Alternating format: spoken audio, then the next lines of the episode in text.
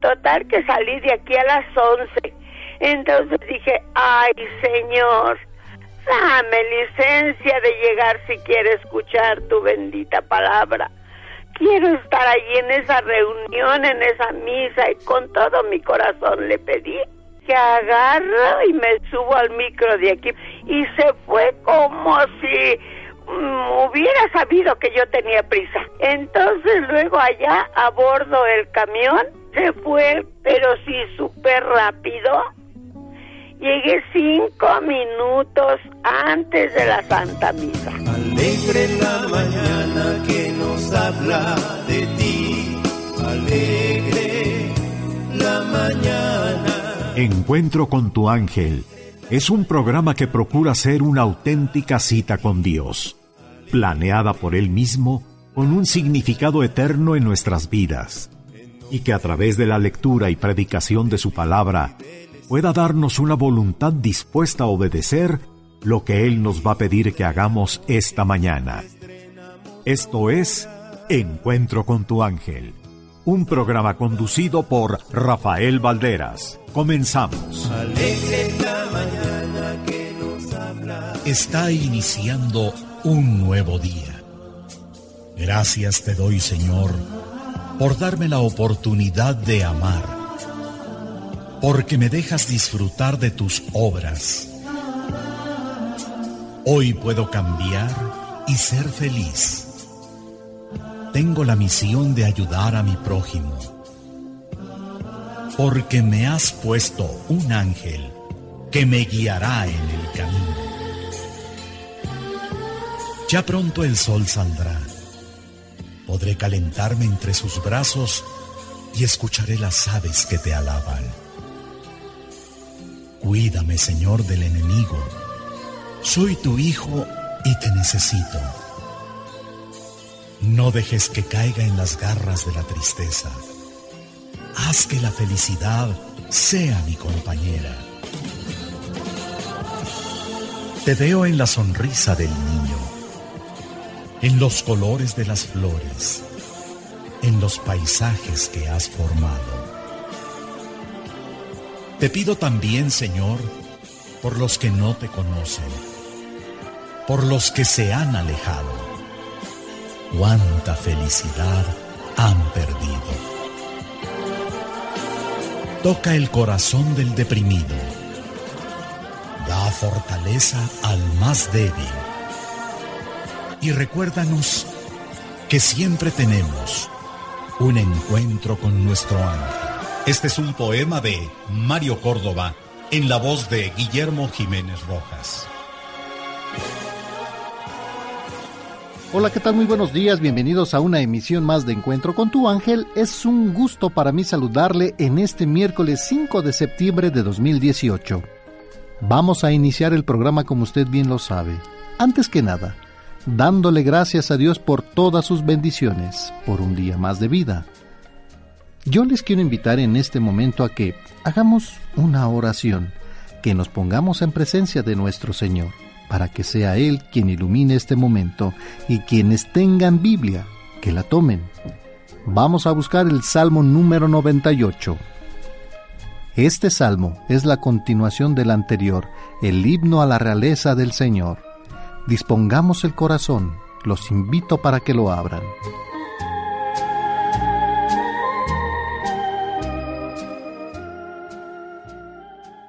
Por la señal de la Santa Cruz de nuestros enemigos, líbranos Señor Dios nuestro, en el nombre del Padre, del Hijo y del Espíritu Santo. Amén. Amén. Entonen al Señor un canto nuevo, pues ha hecho maravillas. La salvación provino de su diestra, de su brazo de santidad. El Señor dio a conocer su salvación, hizo ver a los paganos su justicia, se acordó de su amor y fidelidad en favor de la casa de Israel. Todos hasta los confines del mundo han visto la salvación de nuestro Dios. Aclamen al Señor toda la tierra, estallen en gritos de alegría, canten con la cítara al Señor, con la cítara y al son de la salmodia, al son de la trompeta y del cuerno, aclamen el paso del Rey, el Señor. Rujan el mar y todo lo que contiene, el mundo y todos los que lo habitan. Aplaudan los ríos y los montes, griten de alegría delante del Señor, porque ya viene, porque ya viene a juzgar a la tierra. Juzgará al mundo con justicia y a los pueblos según su derecho. En estos momentos te damos gracias, Señor, por el don que nos das de la vida.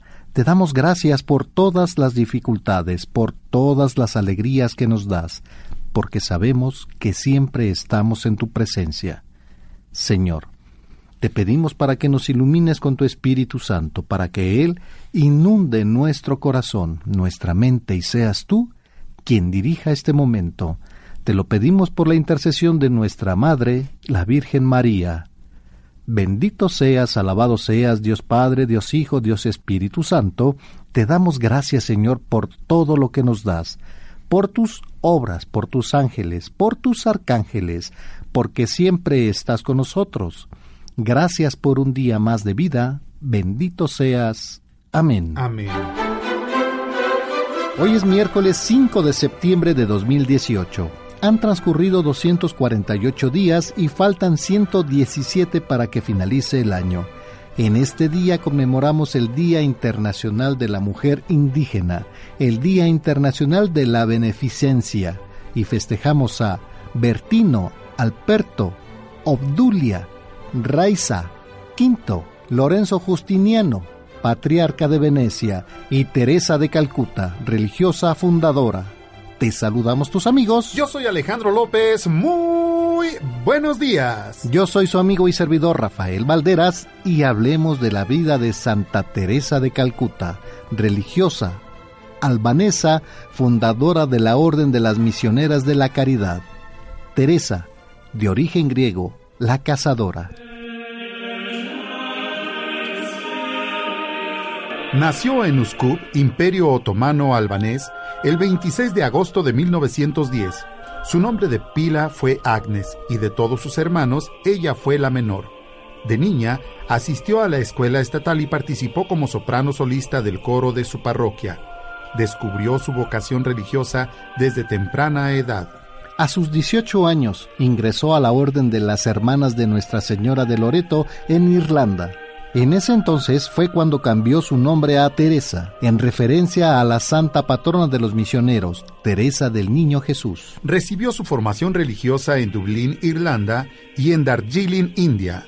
Enseñó por 20 años en el Colegio de Santa María de Calcuta, India, y en el año 1946, precisamente el 10 de septiembre, recibió otro llamado de Dios el servicio hacia los más pobres. En 1948 la Madre Teresa adquirió la ciudadanía hindú y en ese mismo año el Papa Pío XII le concedió permiso para dejar sus funciones en la congregación y empezó a compartir su vida como monja independiente en las calles de Calcuta, con los más pobres, los enfermos y los hambrientos. La Madre Teresa fundó una congregación llamada las Misioneras de la Caridad. Su trabajo inicial fue el de enseñar a leer a los niños pobres de la calle, pero en el año de 1950 inició su ayuda a las personas enfermas de lepra. En 1965, el Papa Pablo VI colocó a la Congregación de las Misioneras de la Caridad bajo el control del papado y autorizó a la Madre Teresa a expandir la orden religiosa en otros países. Alrededor de todo el mundo se abrieron centros para la atención de leprosos, ancianos, ciegos y personas con la enfermedad del SIDA. Se fundaron escuelas y orfanatos para los pobres y niños abandonados. Ganó el Premio Nobel de la Paz en el año 1979 contra su voluntad, pero agradeció en nombre de los más pobres entre los pobres. Con el paso de los años, la salud de la Madre Teresa se deterioró a un ritmo acelerado. En 1983 sufrió un ataque cardíaco en Roma mientras realizó una visita al Papa San Juan Pablo II.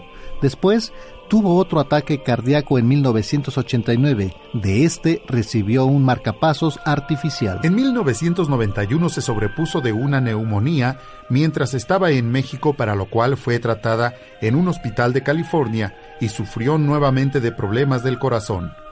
En 1993 fue ingresada en el Hospital de las Naciones Unidas de Nueva Delhi a raíz de una congestión pulmonar. Ese mismo año desarrolló malaria y en Roma se rompió tres costillas. En abril de 1996, la Madre Teresa se cayó y se fracturó la clavícula. Para agosto, sufrió de malaria e insuficiencia en el ventrículo izquierdo de su corazón. Recibió una cirugía cardíaca el 13 de marzo de 1997 renunció como jefa de las misioneras de la caridad debido a sus enfermedades y padecimientos. La Madre Teresa de Calcuta falleció el 5 de septiembre de 1997 a los 87 años a causa de un paro cardíaco luego de amanecer con fuertes dolores de espalda y problemas respiratorios. El gobierno hindú le concedió un funeral de Estado y como parte de este, su féretro fue trasladado por gran parte de la ciudad. El domingo 19 de octubre de 2003 fue proclamada beata por San Juan Pablo II y el 4 de septiembre de 2016 fue canonizada por el Papa Francisco. Y es parte de la vida de Santa Teresa de Calcuta, religiosa albanesa, fundadora de la Orden de las Misioneras de la Caridad.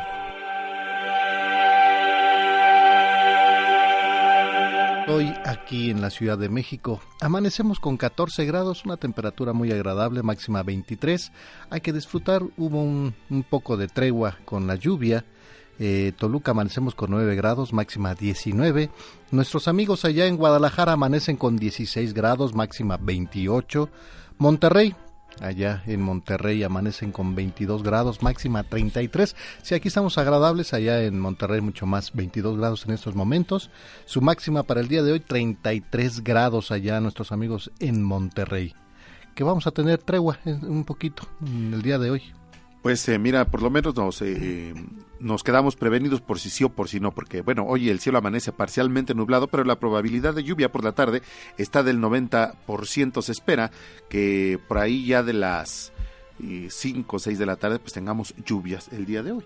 Eh, digo, han estado más ligeras que otras ocasiones, no ha venido ahorita con, con granizo, pero sí continúan las tormentas eléctricas y la lluvia en la capital de la República Mexicana. Así que pues, bueno, aprovechar estos climas que Dios nuestro Señor nos, nos da, ¿verdad? Y por otro lado, fíjate que hoy, pues 5 de septiembre, el Día Internacional de la Mujer Indígena, es un evento anual que se lleva a cabo el 5 de septiembre. Es un día para rendir un homenaje a todas aquellas mujeres indígenas que se esfuerzan día a día por superarse por llevar adelante sus familias, por ser las portadoras del conocimiento tradicional de sus pueblos, por seguir desarrollando sus facultades de liderazgo de los que les permitan ejercer plenamente sus derechos.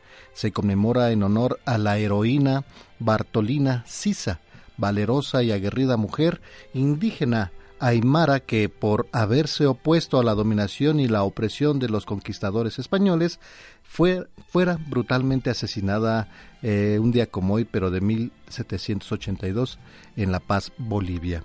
Este día fue instituido en el año 1983 por el segundo encuentro de organizaciones y movimientos de América en Tihuanacú, en Bolivia.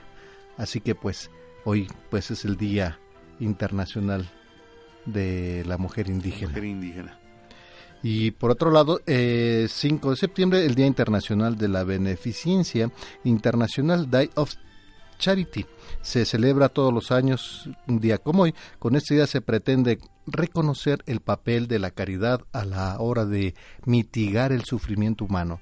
Esta fecha se conmemora alentando a la beneficencia mediante actividades educativas y de concienciación por parte de la sociedad civil, organizaciones no gubernamentales y los particulares. El acto de ayudar puede contribuir a la promoción del diálogo, la solidaridad y la comprensión mutua entre personas.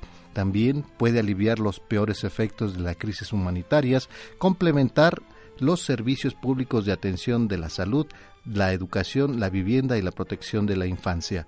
Origen, esta fecha fue designada por la Asamblea General de las Naciones Unidas coincidiendo con la con el aniversario de la muerte de la Madre Teresa de Calcuta que según el bueno, el santoral pues ya lo leímos y es un día como hoy.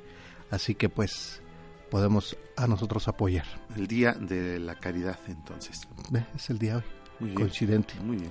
Y por otro lado, algo muy importante, 39 escuelas de la UNAM se declaran en paro, demandaron al rector Enrique Graue la expulsión de grupos porriles de la universidad. Al menos 39 escuelas de la Universidad Nacional Autónoma de México se declararon en paro, algunas por 48 horas, otras por 72 horas, mientras que otras mantendrán un paro activo y otras serán por tiempo indefinido. De acuerdo con, con lo dado a conocer por los estudiantes hasta el día de ayer a las 4 de la tarde, los nueve planteles de la Escuela Nacional Preparatoria se sumaron al paro.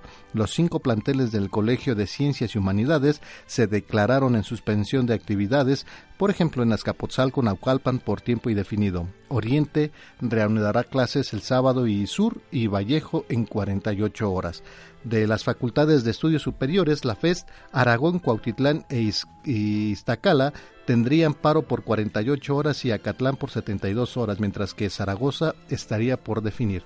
En Ciudad Universitaria, las facultades de Arquitectura, Medicina, Música y Odontología anunciaron paro de 72 horas. Eh, filosofía y Letras, Psicología y Química pararán labores por 48 horas. La Facultad de Economía tendrían paro activo. En el caso de veterinaria y zootécnica, contaduría y administración, derecho y artes diseño estarán por definir el periodo del paro. Finalmente, el Centro de Estudios Cinematográficos de la Escuela Nacional de Lenguas, Lingüística y Traducción pararán 48 horas y la Escuela Nacional de Enfermería por 72 horas y la Escuela Nacional de Trabajo Social está por definir. Alumnos de la UNAM manifestaron en la torre de rectoría en donde gritaron fuera porros de la UNAM. Y no somos porros, somos estudiantes, para pedir a la administración del rector Enrique Graue la expulsión de la universidad. Así que estaremos viviendo esto en, en la UNAM. Recordemos que ya pasados días, este, pues se ha venido desde el lunes, ¿no? Prácticamente que han estado con estos grupos porriles, eh, estudiantes de la UNAM, eh, discutiendo entre ellos, sobre todo por eh, que ellos piden la salida de, estos grupos, ¿no? Y ha habido enfrentamientos, se han estado siguiendo, por ejemplo, con las cámaras de seguridad, cómo se han estado actuando y bueno, pues ojalá, ojalá y, esto termine, porque bueno, ha habido heridos, se teme incluso que alguno de, de ellos, de, pues pierda su riñón precisamente por los ataques que tuvieron. En fin, ojalá y, esto pues pronto se acabe esto de los grupos porriles en estos enfrentamientos en la eh, explanada de rectoría de la UNAM. Primeramente Dios que esto se aclare. Y bueno, y un día como hoy, pero de 1939 nace Lorenzo de Monteclaro, cantante de música mexicana norteña y ranchera. Lorenzo Hernández, su nombre real, actúa en 48 películas y graba 100 álbumes con un repertorio de 1200 canciones como Abrazado de un poste y El ausente y sigue vigente. Fíjate que Lorenzo de Monteclaro es uno de los cantantes que en la década de los 50 eh, entra a participar en un programa de radio, de radio un programa de aficionados, aunque no ganó, ahí se dio cuenta que era su lo suyo. Lo suyo, lo que le gustaba, ¿no? esto allá en, en, Torreón, Coahuila. Y bueno, pues esto le va sirviendo para darse cuenta, para darse a conocer del talento que él tenía. Y bueno, pues eh, colaboró no solamente grabando muchos discos, sino haciendo bastantes películas. Recordemos que antes las películas mexicanas pues requerían normalmente también de, los cantantes. ¿no? Versátiles, que sean actores, deportistas, eh, cantantes, bailarines y de todo. Algunos se les daba por naturales. Y estuvo participando precisamente en muchas películas. También. Así que de Monteclaro. un fuerte abrazo. Teléfono 5014-8215, 5014-8216 y al 5014-8217. Recuerde que también ponemos a su disposición las redes sociales Twitter con la dirección arroba e con tu ángel, facebook.com diagonal encuentro con tu ángel y nuestro correo electrónico encuentro con tu ángel arroba hotmail.com. Y nos vamos a Venustiano Carranza. Allá nos acompaña José Hernández, a quien saludamos esta mañana. Don José, ¿cómo está? Bienvenido. Gracias, muy buenos días. Qué gusto saludarle en el programa Encuentro con tu ángel. ¿En qué podemos servirle, José? Eh, mire, pues el motivo de mi llamada es para, pues, ah, ya había, este, bueno, continuar con eh, y dar este el testimonio de, pues ya tengo ya aproximadamente cinco años de escucharlos y tuve el gusto ahora de, también en el primer desayuno de compartir con ustedes eh, esta alegría de, de este el programa que gracias a Dios está con, ustedes y pues eh, nos ayuda a crecer en la fe. Muchísimas gracias, José, y pues gracias por la preferencia, lo escuchamos con su testimonio. Sí, claro, este, mira, hay, eh, bueno, yo desde pues, más chico, desde, que eh, estudié la primaria, eh, pues bueno, eh, me gusta mucho lo que es este, bueno, me ha interesado mucho lo que es la fe y bueno, me refiero a que hoy en día pues se sorprenden que este, pues que asista lo que es a, la Santa Misa, que muchos dicen que pues, eh, ¿cómo se podría decir? Eh, pues con los jóvenes que no asisten, entonces a, mí me ven mucho que participo aquí en mi comunidad y, bueno, y sí se sorprende mucho lo que es la, la gente porque eh, ayudo mucho y entonces eh, mis, mis, mis, cimientos en la fe han sido desde la primaria. Yo la primaria la estudié eh, desde con los hermanos maristas, entonces eso como ahí me, me, me cimentaron mucho la fe con las con mis clases. Y esa congregación pues que que son los maristas pues fue fundada por San por San Marcelino Champañá. Y lo que fue la secundaria este la estudié con los lasallistas que también tanto en la primaria como en la secundaria pues hemos tenido siempre eh, la asistencia de sacerdotes la celebración de la de la Eucaristía eh, también y luego lo que fue la preparatoria también con las hermanas con las religiosas del Verbo Encarnado que también estoy muy agradecido este el haber que nos dieran más a conocer la, la fe. Y, ajá. Sí, y sí, sí, lo seguimos escuchando, José. Sí, ajá. Bueno, y también eh, les decía, eh, en mi primera llamada les había comentado que eh, a mí me, siempre me ha gustado este mucho lo que es el, toque de las campanas.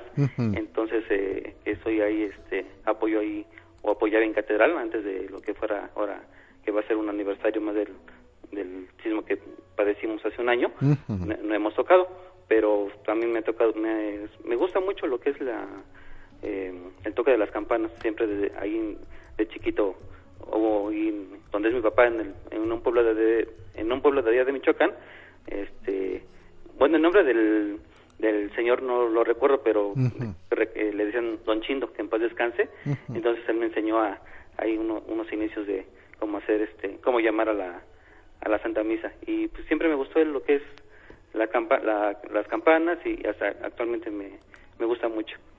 Ah, muy bien. Oh, eh, don José, tenemos que hacer una pausa. No me cuelgue y ahorita seguimos platicando. ¿Sí? Claro que sí. Gracias. Qué amable. Vamos a la pausa. Regresamos con más a través de la tercera cadena nacional. Grupo Fórmula. Escucha Encuentro con tu ángel. Tlaxcala, fundada sobre las ruinas de antiguas provincias indígenas usted puede admirar la arquitectura de varios de los edificios civiles y religiosos que la engalanan. El Palacio Municipal, en cuyo interior se exhiben estupendas pinturas que narran la historia de Tlaxcala. Encuentro con tu ángel se escucha en Tlaxcala a través de XEAI en el 1470 de AM. Continuamos en su programa Encuentro con tu ángel a través de Radio Fórmula 1470 y continuamos en Venustiano Carranza. Donde nos acompaña José Hernández. Eh, José, muchas gracias por la espera. Y bueno, nos dice que desde pequeño, desde cuando usted estudiaba la primaria, fue instruido en la fe. Y esto ha continuado durante toda su vida. Y le gusta participar mucho en la iglesia y nos decía que también pues le enseñaron a tocar las campanas y eso le gusta bastante también. Le seguimos escuchando. Sí, sí, así es. Bueno, y, y, uno de los también que compartir de, es de, un accidente que desde chiquito que iba a tener. este Estaba, bueno, fue en una competencia que mi padre hizo en bicicleta un paseo yendo por la salida a Toluca en la, por, la, por la libre. Entonces, eh, pues yo pues de chiquito, ¿no? De uno que hace, pues anda corriendo y demás, eh, pues se me ocurrió atravesarme así, yo creo sin fijarme o, o por seguir eh, eh, pues a la persona que yo creo me iba acompañando, no recuerdo quién era, pero o sea, el, haberme atravesado lo que es la carretera, o sea, fue una cosa impresionante. Y entonces yo creo mi mamá, yo creo mi madre se dio cuenta lo que estaba por suceder y entonces en ese momento me jala y pues fue como que un, un milagro el haberme no no pues, haber tenido algún un accidente fatal, ¿no? Y eso también estoy muy agradecido con el Señor que pues me haya librado de, de aquel, de aquel incidente. Y cuando pues eh, uno es niño, ¿verdad? No mide los peligros. Exactamente. No, no, no, no tenemos, no, no sabemos qué es el peligro ni, ni nada de esto. Pero mire, gracias a Dios, pues su mamá ahí a un lado y no, no pasó nada. Eh, nos decía de el repique de las campanas. Sí. Eh, bueno, ah, sí, perdón. Yo, ahí hay un, tenemos, nos juntamos entre unos 30 compañeros. Ajá. Ajá. Y este, y ahí mismo nos, lo que es el el compañero mayor que, es eh, uno de nuestros líderes, fue el, que nos ha eh, enseñado a, hacer los diferentes eh, toques que hay. Ajá. Y entonces, pues, en varios toques, pues, son, hay, este, por ejemplo, de difunto que se le llama doblar campanas. Sí. Y luego lo que es, pues, repiques, que significan pues, júbilo, alegría, ajá, alguna pues fiesta, ¿no? Eh, lo que es regocijo, es lo que también eh, nos dicen las campanas, ¿no? Porque tienen un significado. Pero así es en, general lo que lo que es el toque de, de campanas. Que bueno, que es el toque de una sola campana, el de las campanas que tienen un significado también. Sí. ¿Cuántos años tiene don José?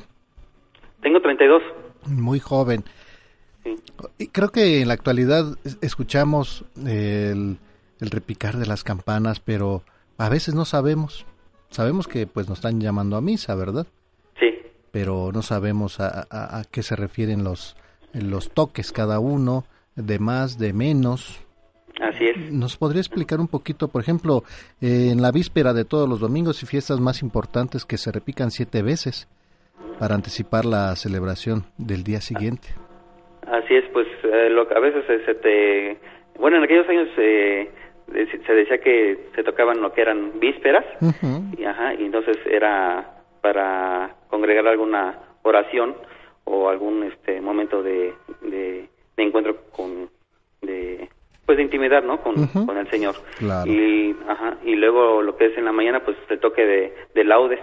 Y ahorita por ejemplo lo que en algunos lugares todavía de aquí de, de nuestro país se acostumbra pues eh, repicar en lo que es la alborada, que es, son repiques de pues de inicio de fiestas, el anuncio de que inicia la festividad, eh, eh, luego también lo que son las, la, la, procesión, las procesiones también cuando sale la, la imagen ya de, nuestra Santísima Madre o de algún Cristo, alguna imagen de algún santo, se, se, se repica, se echan a, ahora sí al vuelo se, se dice que claro. El que es interesante es también cuando es temprano por la mañana, todos los domingos y fiestas principales, tocan siete veces, anticipar la celebración del día siguiente, bueno, y para anunciar la llegada del nuevo día, todos, los, todos los domingos, que ese es interesante, que eh, pues es como para el despertador para, para aquel entonces, ¿no? Así es. Está como también eh, la, esta, eh, que tuve la oportunidad de bueno, les comento, eh, participar en el toque cuando fue la, el toque de, de despedida del Papa Benedicto XVI. Eh, hicimos el toque de, de despedida y también eh, que hicimos acompañar de, de varios toques aquí en, México que hubo. muy bonito que es algo muy bonito y, creo que no sé no sé si me equivoco José la participación para, de las personas para tocar las campanas? Eh, ¿Es más, es menos? Pues hay hay compañeros de tengo hay de todas las edades y, y es este pues una alegría no compartir con, con, todos ellos. ¿Eh? Si cualquier persona que esté interesada pues puede puede participar. ¿Es hay, ¿Hay necesidad de, de personal? Pues mira, ahorita no, no, no sabría decirles porque a ciencia cierta porque como como les comentaba ahora con el temblor pues ahorita están suspendidos mucho pero sí. sí. pero esperamos que prontamente otra vez pues, volvamos primeramente Dios a tocar primeramente Dios ¿por qué le gustó eh, don José pues el sonido, o sea, eh, porque cada eh, campana tiene un sonido particular, y, ajá, y dependiendo la cantidad, pues por ejemplo de, de bronce, de plata o alguna aleación que tenga con la que se echa, es como, pues suena, ¿no? Que puede ser a veces también muy sonora. Que son diferentes tonos, ¿verdad? Así es. Oiga, algo muy bonito y qué bueno estar participando ahí como para, para llamar a, los fieles, ¿verdad? Sí, sí, es, es muy bonito. Que también hay una donde antes de cada servicio religioso que se toca eh, media hora antes y un cuarto de hora antes. Así es, exactamente. Que ya, como diciendo, ya, córranle, córranle, ya no tarde. Sí, ajá. Eh, Así es. Cada, cada festividad eh, tiene un, un, un, este que vendría siendo como un estilo. Pues sí, es que imagínate, cada campanada en cada festividad tienen su significado. Eh, eh, don, José, yo tengo una duda, ¿por qué se dejaron de tocar a partir del, del temblor? porque quedaron este, muy afectadas las torres. Ajá. Ajá. Que fue lo que, más afectó, ¿no? Sí, así es. Y por seguridad, pues mejor es porque como retoma mucho y este más que nada es por, por seguridad. Así es. Sí que es. ¿Tienen alguna alternativa ahí eh, para el llamado de los domingos?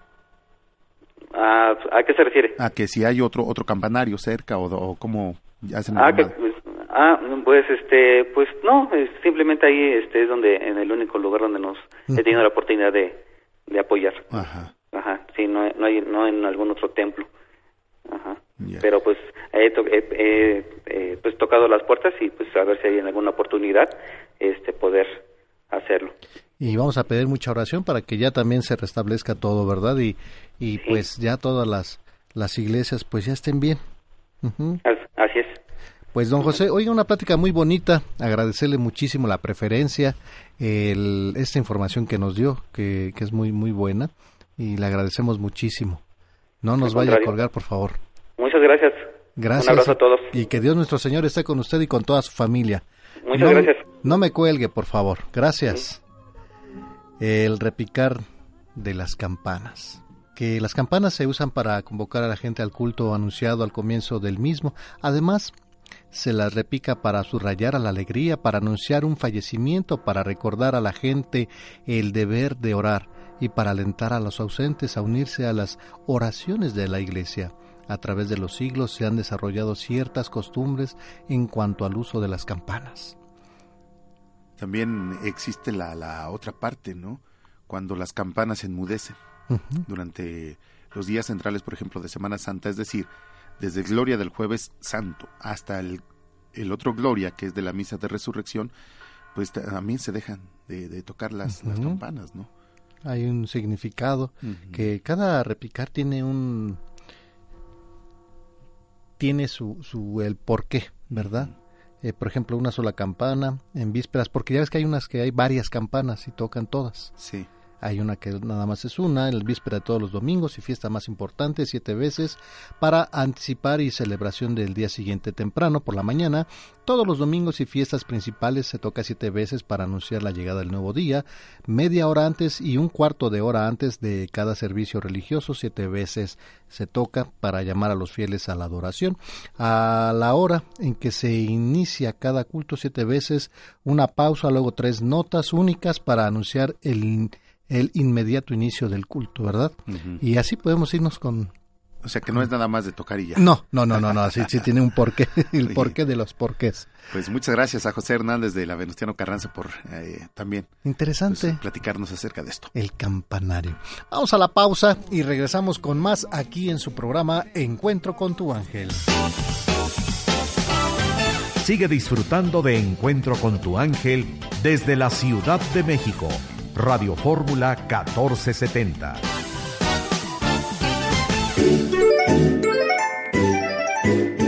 Es momento de felicitar a tus seres queridos por este día especial. Aquí están las mañanitas con Alegro Buen Día.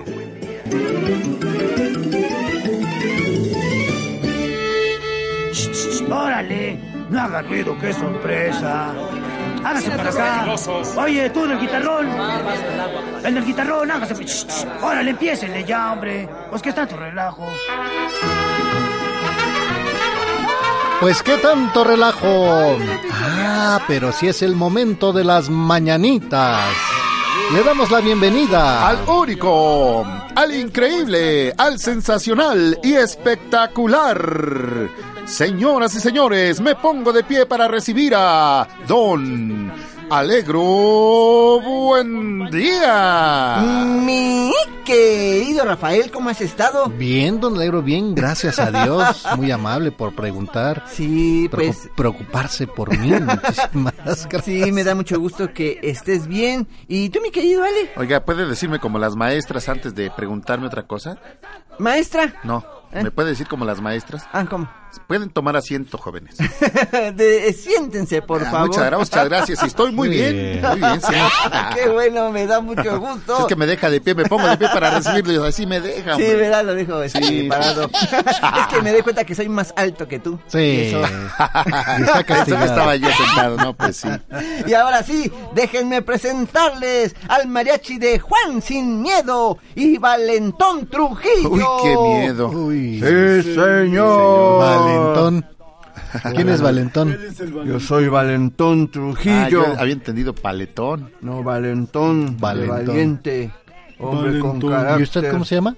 Juan Yo soy sin miedo. Juan sin miedo. Juan. Es Juan sin Ni miedo. a mi sombra le tengo. Apellido ilustre. miedo. En su pueblo, ¿verdad? Sí, sí, sí. Qué valientes. Y Mi pueblo se llama Sin Mieditis. Nosotros no mieditis. tenemos miedo a decir las cosas. Decimos las cosas tal y cual son, Sin ¿verdad? pelos en la lengua. ¿En serio? Sí. Hágale a su perro. La verdad. Sí. No se espanten, no se Y nos da espanten. mucho gusto que vengan aquí porque eh, bien lo dicen. A veces nos pueden expresar Ay, cosas sí. que a otras personas les da miedo decir, ¿verdad? Siempre. Así es, pero a nosotros no nos da nada de miedo, A ver, no le ¿qué, tenemos como temor. qué cosas no le da miedo Oh. decir? Ustedes, por ejemplo, ¿saben cómo se llaman esos peces que se atrapan como deporte y que tienen una punta muy larga en su boca? Uy, claro que sí. ¿Es espada? No, ¿Pirañas? No, es- las pirañas no tienen. no tienen una punta No muy larga en su boca. Esas Ay, tienen dientes. El pez más. espada, pero. No, no, no, espérame, espérame. Es este que atrapan como deporte. Sí, es como deporte. Ujú, que que es tiene el- así su, este, una punta muy larga en Pues su boca. algo de unas Darly. también. Algo como de. Darly. Darly. Dale, dale. No, no, no. ¿Cómo? Pez vela. ¿El pez vela? No, tampoco. ¿No? Mm-mm. Entonces. Se llama pescado vela. No les digo que lo agarran, que lo pescan. Pues sí, Pues porque la ya gran diferencia es el pez y el pescado, pescado. es el pescado. sí, pescado por los niños que nos escuchan para que sepan decir correctamente. Ah, El pues sí. pescado vela, ¿verdad? Sí. Porque ya está agarrado. Ya, Ya, ya, ya. pescaron. Sí, la gran Pero si lo veo nadando nada más, Esa es la gran diferencia. No, pues ese sí es pez vela. pez vela, ya Sí, ves. ¿Y si no? sí. Si ya lo está agarrado como deporte, como lo mencioné. Ya está sacado ya del está agua. pescado. Sí. Ajá, pues sí. Ah, ¿verdad? ¿Qué más este señor? ¿Saben ustedes por qué los perros quieren tanto Ladran. al ser humano? Uy, pues por los desayunos y Sí, comidas uno que, les da de que comer. da. No. ¿No? No, Porque uno le hace caricias. Fieles, aunque uno Por el no- baño que Ah, se les hace. ¿No? Por el baño. Caricias verdaderas tampoco. No, sí, cómo no. El baño Hoy- no les gusta bueno, bañarse a los mm, perros, ¿verdad? No, Sí, por ¿cómo eso no? los tienen que bañar uno. No, si hay unos que, si hay unos que hasta se avientan a la, a la tina, A la tina, a la. Es sí, cierto, ¿cómo no? sí. Sí, de veras. Ninguna de ¿No? esas. ¿Por No, qué entonces- los perros quieren tanto al ser humano? Pues porque tenemos 206 huesos. Ah, Están a la por- espera de uno. Por eso ¿A te poco siguen. creía que por su linda cara? Por eso te siguen. Hasta la tumba. No, Sí, ¿verdad? no, no, ahí hay muchas muestras de ca- cariño. Si cae algo por ahí, ¿eh? ¿Cómo se llamaba la película esa donde el perrito estaba ahí en la tumba esperando? Siempre contigo. Ahí estaba esperando Ahí su hueso. estaba su hueso. Sí. Nunca lo sacó. Y eso No. les da miedo decirlo a la gente, ¿verdad? Pero no. ¿Saben ustedes qué tipo de personas nunca bromean? Yo, por ejemplo. No, si Los no, mimos, no, los mimos. Usted es bien carrilludo. No, ¿dónde? ¿Dónde? dónde- Fuera del aire, ¿dónde ¿verdad? usted? No, ¿quién Yo lo aguanta, ¿Dónde? eh? No, a ver, compruébemelo. ¿No? ¿quién será? ¿Quién No, será? los mismos no son. No. Los políticos. No, esos también dicen cada cuento. Bueno, los pero no Payasos, los payasos, Los- señor. Son los que más bromean. Oh, qué Estamos hablando de los que no bromean. Ya sé quién. Que- No Los operadores. no, también ¿No? siempre andan ahí. este, tienen este humor negro, pero, pero sí, sí bromean, sí bromean. ¿No? No, entonces, a ver qué- Pues los que viven en Damasco, ¿Por qué? En porque Damasco. siempre hablan en sirio.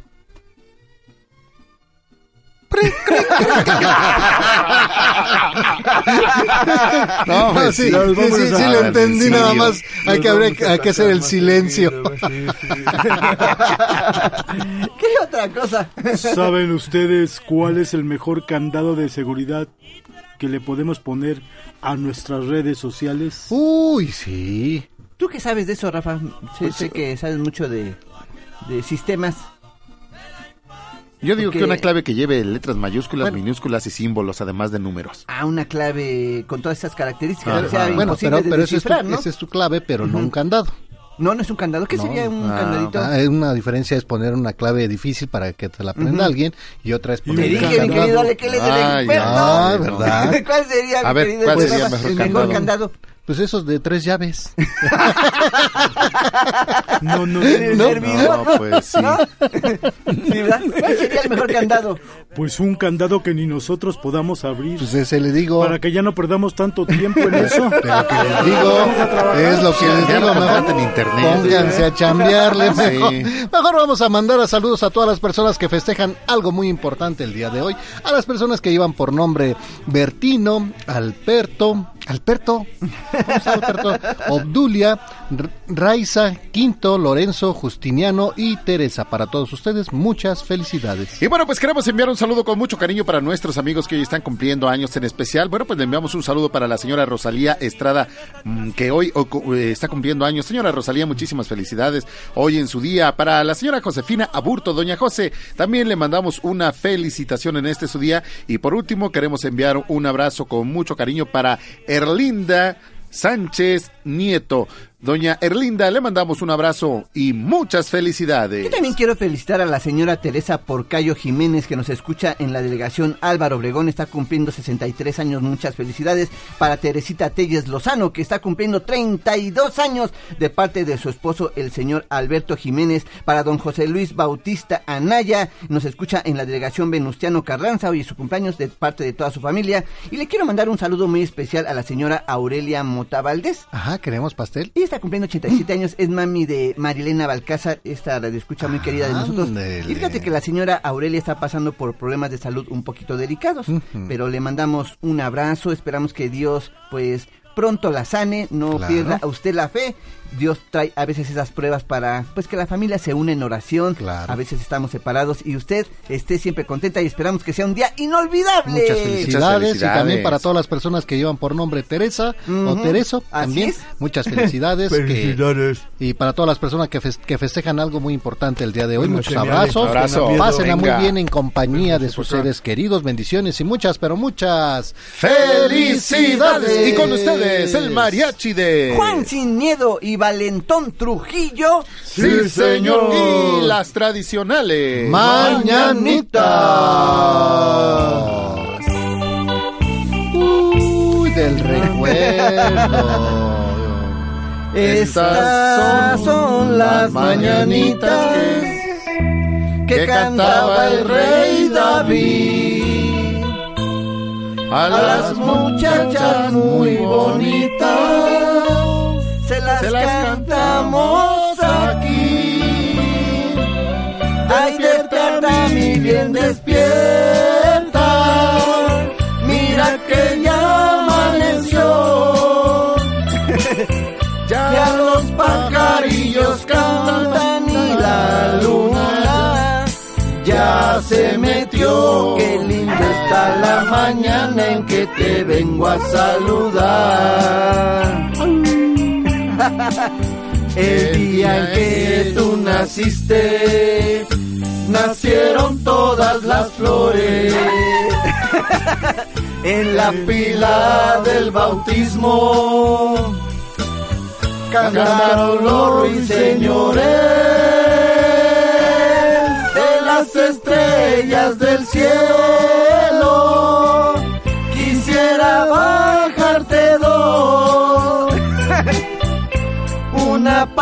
saludarte y otra para decirte adiós. Ya viene amaneciendo, ya la luz del día nos dio. ¿Qué pasó? Ándele, pues ahí vamos, sé, ahí vamos. íbamos Era un espejismo. Oye, cantamos tan feo como Juanielo. Cierto. No diga eso, por favor. Ahí estaba muy bonito. Ese fue ¿verdad? un buen chiste. Venga el otro. bueno. Venga el Te otro. va a gustar mucho, mi querido Rafael. Mira, ahí tienes que el gerente de recursos humanos le dice a uno de los empleados, le dice, le dice, le dice, estamos muy desilusionados con su rendimiento. Uy, ¿por qué? oiga? Sí, Qué le dijeron así, estamos muy desilusionados con su rendimiento. Y el trabajador le dice, le dice, le dice, le dice, pero ya más rendido no puede estar. No, pues sí, no, que estaba Actitud, actitud. Este, hecho un trapo. Este también les va a gustar mucho. Mira, ahí tenías que un señor le dice a su amigo, le dice, le dice, le dice, fíjate que ayer fui al bautizo de mi sobrino. No me digas, ¿y supiste quién es el padrino? Y el otro le dice, le dice, le dice, sí, Marlon Brando. Bueno, don Alegro, que le vaya muy bien. Gracias, gracias, don Alegro. Ah, Vamos a la pausa y regresamos con más aquí en su programa Encuentro con tu ángel. Ay, Dios santo. Cuéntanos tus experiencias con Los Ángeles. Llámanos al 01800 800 1470 5166 3405. Encuentro con tu ángel.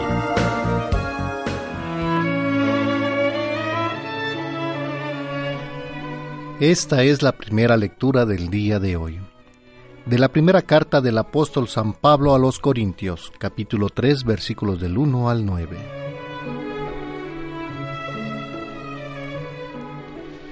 Hermanos, anteriormente no pude hablarles como a hombres movidos por el Espíritu Santo, sino como individuos sujetos a sus pasiones. Como a cristianos todavía niños, les di leche y no alimento sólido, pues entonces no lo podían soportar. Pero ni aún ahora pueden soportarlo, pues sus pasiones los siguen dominando. Porque mientras haya entre ustedes envidias y discordias, ¿no es cierto que siguen sujetos a sus pasiones y viviendo en un nivel exclusivamente humano? Cuando uno dice, yo soy de Pablo, yo soy de Apolo, ¿no proceden ustedes de un modo meramente humano? En realidad, ¿quién es Apolo y quién es Pablo? Solamente somos servidores por medio de los cuales ustedes llegaron a la fe, y cada uno de nosotros hizo lo que el Señor le encomendó. Yo planté a Apolo, regó, pero fue Dios quien hizo crecer. De modo que ni el que planta ni el que riega tiene importancia, sino solo Dios, que es quien hace crecer. El que planta y el que riega trabajan para lo mismo, si bien cada uno recibirá el salario conforme a su propio trabajo. Así pues, nosotros somos colaboradores de Dios y ustedes son el campo de Dios, la casa que Dios edifica. Esta es la primera lectura del día de hoy, que es de la primera carta del apóstol San Pablo a los Corintios, capítulo 3, versículos del 1 al 9. La comunidad de Corinto se encuentra dividida y enfrentada, debido a que unos quieren seguir las enseñanzas de Pablo y otros prefieren seguir lo que les ha predicado Apolo, y esto provoca rencillas entre ellos. Pablo, tratándolos como inmaduros por este proceder, les intenta inculcar que tanto él como Apolo son meros instrumentos de Dios que ha utilizado para hacerles llegar el reino de Dios. Y pone el simil gráfico que uno planta y que el otro riega, pero en realidad es Dios quien hace crecer arraigar y fructificar la palabra que se sembró y amonó. A propósito de un problema particular de la comunidad en Corinto, en donde se desarrollaba el partidismo, Dios nos da un excelente termómetro para revisar si nuestra vida en Cristo ha crecido. San Pablo dice, mientras se sigan dejando llevar por sus pasiones, no son sino cristianos en edad infantil. Sobre todo y siguiendo el contexto de esta enseñanza del apóstol, se refiere a aquellas pasiones que causan división, discordia, enemistad, celos, envidia, rencores, las que nos llevan a actuar fundamentalmente en contra de los principios básicos del Evangelio el amor y la unidad en la medida en que dejamos que el Espíritu Santo tome control de nuestras emociones, de nuestras pasiones, nuestro trato con los demás se vuelve sereno y amable. La envidia y el orgullo van desapareciendo, haciéndonos cada vez más humildes y sencillos. San Juan el Bautista, lleno del Espíritu Santo, reconociendo el mal que hace la división, decía, refiriéndose a Jesús, Es necesario que yo disminuya para que Él crezca. Permitamos que nuestro corazón, como el de María Santísima, esté siempre lleno del Espíritu para que las pasiones no encuentren lugar en Él. Esta fue nuestra primera lectura del día de hoy. También a los otros pueblos tengo que anunciarles el reino de Dios, pues para eso he sido enviado. Del Evangelio según San Lucas capítulo 4 versículos del 38 al 44.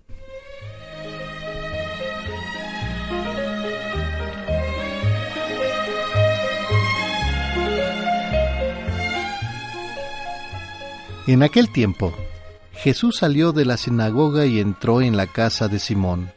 La suegra de Simón estaba con fiebre muy alta y le pidieron a Jesús que hiciera algo por ella. Jesús, de pie junto a ella, y la fiebre desapareció.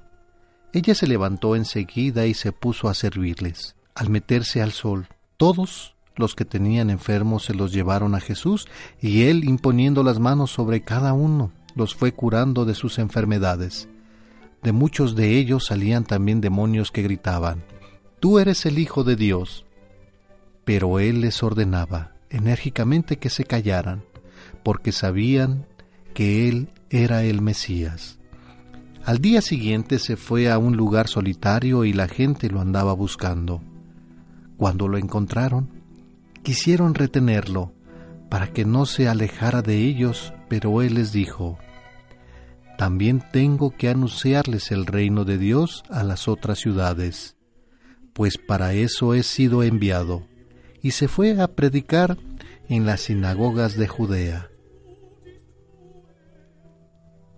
Del Evangelio según San Lucas capítulo 4 versículos del 38 al 44.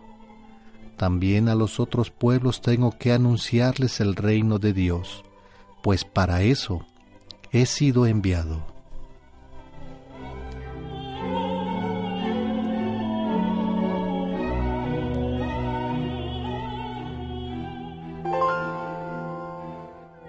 Hoy en este Evangelio nos muestras tu amor paciente que sale al encuentro del hombre.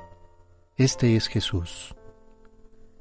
Este es su corazón atento a todos nosotros que ve nuestras debilidades, nuestros pecados. El amor de Jesús es muy grande. Y así entra en Jerusalén con este amor y nos mira a todos nosotros.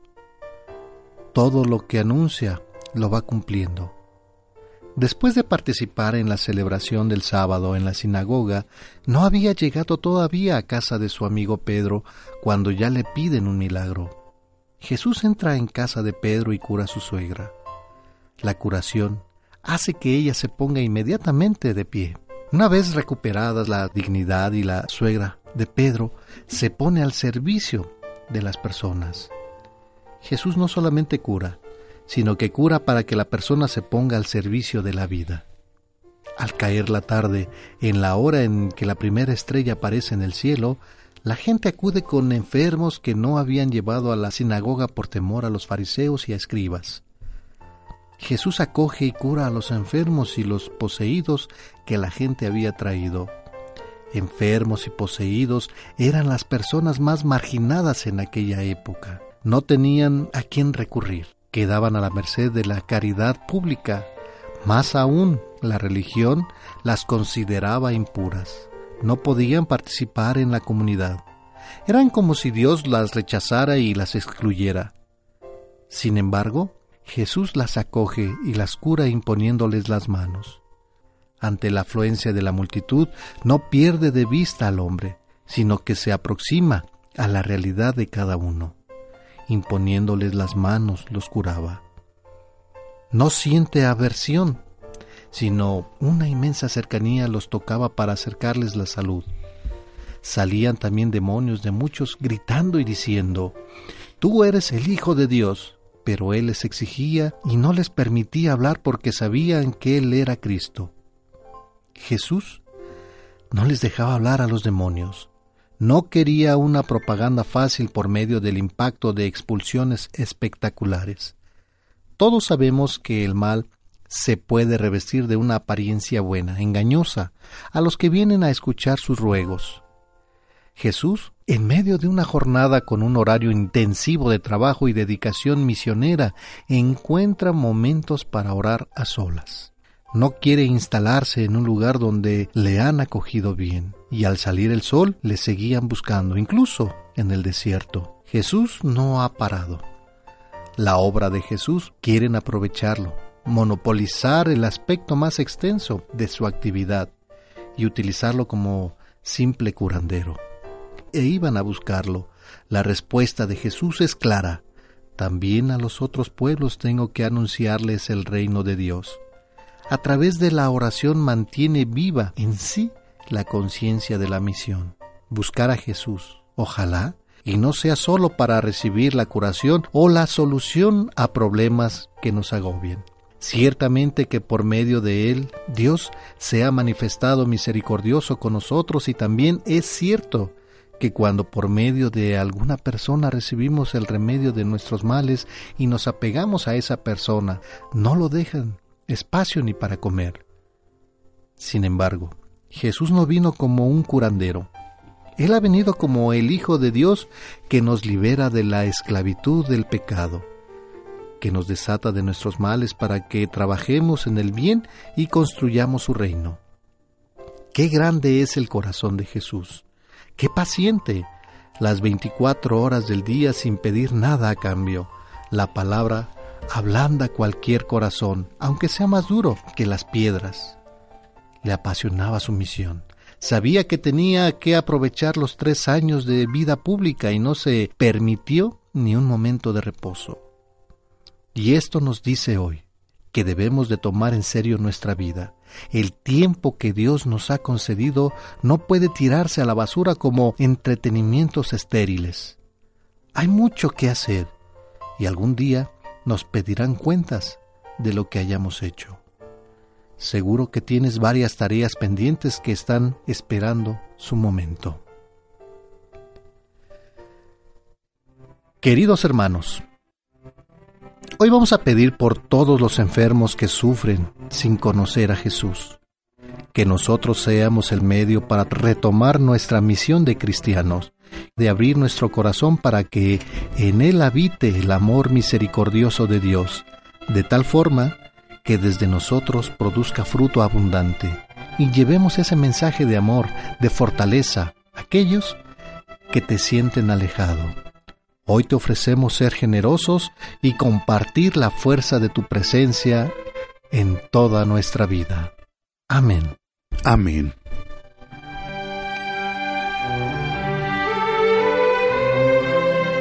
Continuamos en su programa Encuentro con tu ángel a través de Radio Fórmula 1470. Disfruten este día tan hermoso, de verdad. Salgan a, respirar el aire tan fresco en esos momentos delicioso. Denle gracias a Dios por un día más de vida. Y vamos a felicitar a Fernanda Rosas Luquín, que hoy cumple, ¿sabes cuántos años? ¿Cinco? No, cuatro, te faltó, te falló. cuatro años que cumple Fernanda Se dice, Rosas. No, un poquito más, cuatro. Menos. ¿Cuántos cumplió? Cinco. Cuatro. No, un poquito más, cuatro. Más cuatro. no. no, cinco años ya cumplió. Ah, muchas felicidades. Muchas felicidades. Queremos pastel. Sí, de, ¿De, menos. qué será el pastel? Um, va, Fresas va, con crema. Yo, yo diría que de vainilla relleno ¿Sí? de um, zarzamora. Uy, qué rico. Bueno, podría ser queso con zarzamora, un pie. También. Puede ser, está rico así, con, así frío y con un vaso con leche. Mm. No, hombre, delicioso. O que le preparen uno en casa. A mí me pues gusta no cuando importa. acaba de salir y así calientito me gusta mucho. Pues mira, muchas veces si no contamos con recursos para comprar un pastel, pues un, un hot cake, así. Ajá. Así unos tres hotcakes ricos. Casi todo el mundo con... tiene en casa, ¿no? Para hacer pastelitos. Sí, harina para hacer este. Harinita. Sí, unos hotcakes. Muchas felicidades a Fernanda, que Dios nuestro Señor le dé mucha salud Muchas. y que siga iluminando su camino. Muchas felicidades. Sí, también fe, este saludar a, a, la señorita Sonia, que nos está escuchando allá en Sotelo. Ah, muchas bueno, pues le mandamos un abrazo también a Sonia y gracias por su preferencia. Sí, muchas gracias a todos y cada uno que que en su domicilio están escuchándonos. Muchísimas gracias. A todos los comerciantes, claro que sí, que nos están escuchando. Ánimo, ánimo, que no decaiga ese ánimo, hay que echarle ganas, mucho ánimo a todos nuestros amigos transportistas, eh, conductores de, de camiones o de microbús. Pues muchas felicidades, buen día para todos y cada uno de ustedes. Allá nuestros amigos conductores en Tláhuac, tengan un buen camino el día de hoy. Vamos a Xochimilco. Allá nos acompaña Silvia Robles. Silvia, ¿cómo está? Buenos días. Buenos días, Rara. ¿Cómo se encuentran ustedes? Bendito Dios, muy bien. Muchas gracias por preguntarlo y esperemos que la familia de usted también lo esté. Pues sí, eh, ahorita estamos pasando ahorita un, un duelo. Este, pero pues en lo que cabe, bendito Dios aquí, gracias, estamos bien. Bendito Dios. Eh, eh, ¿quién, ¿Quién perdió? Este, una prima de aquí del barrio, de- del pueblo de San Luis Tlaxaltemalco. Sí, entonces este, hoy, hoy se va a cremar. Bueno, vamos a hacer mucha pues, oración. ¿Cómo se llamaba su prima? Ángela Roble, Ángela este, Robles Barrera. Robles. Que Dios nuestro Señor lo tenga en su santa gloria. Pues sí, eh, sí. Ya estaba enfermita y pues bueno, Dios ya se acordó de ella y ya no está sufriendo, ¿verdad? Porque eso es lo importante de que pues que descanse ya porque pues es es un, una vida ya no ya no es vida cuando tiene uno dolores, cuando ya sabemos que tenía cáncer. Entonces pues sí, ya ya no. Ya estaba sufriendo mucho. Pidamos mucho por todas las personas que padecen esta enfermedad. Claro ¿verdad? que sí. Hagamos claro mucha sí. oración, sumémonos en oración por Sí. todas las personas que, que de verdad es, es eh, programa lo, lo decimos, vayamos a checarnos porque podemos remediar algunas cosas, ¿verdad? Claro, Pongámonos claro que atención también nosotros, Sí. es necesario. Claro que sí, eh, Rafita. Bienvenida a su programa. Pues sí, mire, pues yo nada más este estoy con la con la ilusión, con el amor de saber que pues tengo aquí al Señor de la Misericordia compartiéndolo. Entonces, pues bendito Dios que he encontrado respuesta, como dice la Biblia, ¿no? Eh, Jesús no tiene como nadie es juez en su propia tierra, ¿verdad? Este an- anda fuera de aquí de de aquí del barrio porque pues aquí hemos tenido pues no tan buena respuesta con la gente porque pues ya la gente no cree, no tiene fe. Entonces, pero pues hubo respuesta por otros lados aquí por San Mateo Jalpa, por Santa Cecilia, por San Andrés. Entonces, ¿qué cree que por ahí tan tan maravilloso que es el Señor, que él sabe a dónde quiere llegar? ¿Verdad? ¿verdad? Porque sí, sí, sí, sí, porque nosotros, eh, yo he tocado puertas por aquí alrededor y pues muchos dicen que no tienen tiempo, que están solitos, que puse hasta un letrero en la puerta de su casa de ustedes. Gracias. y este eh, para invitarlos. Y después pues aparte yo he ido a sus casas pero pues no no hubo respuesta.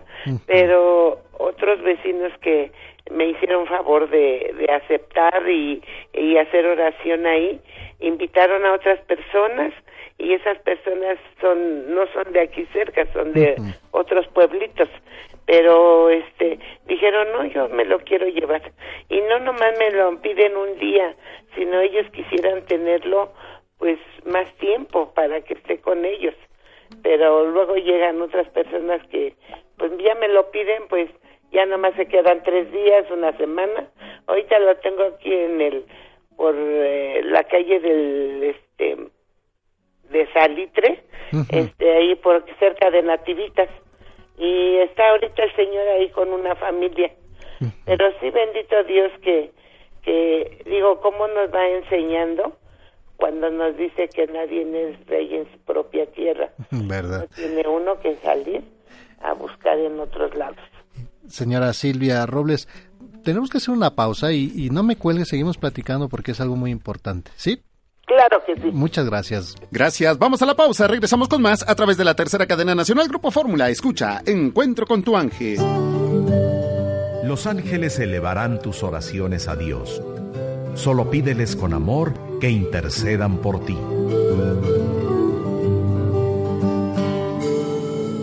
Si va manejando, a tus ángeles que te cuiden tu, en tu camino. Continuamos en su programa Encuentro con tu ángel a través de Radio Fórmula 1470 y continuamos en Xochimilco. Donde nos acompaña Silvia Robles, a quien agradecemos su espera. Silvia, bueno, nos está usted platicando, usted como misionera de este movimiento, la Gran Misión, se ha dado cuenta que en su comunidad pues son pocas personas eh, las que asisten, nos dicen, ¿no? Como que mucha gente ha perdido la fe, aunque en otras comunidades, bueno, pues han, han solicitado precisamente la presencia de esta imagen del Señor de la Misericordia que eh, porque ellos sí quieren asistir y bueno, pues se ve el contraste entre una y otras colonias también. Sí, así es. Entonces, pues como ve, eh, aquí en, en el barrio está el Niñopa.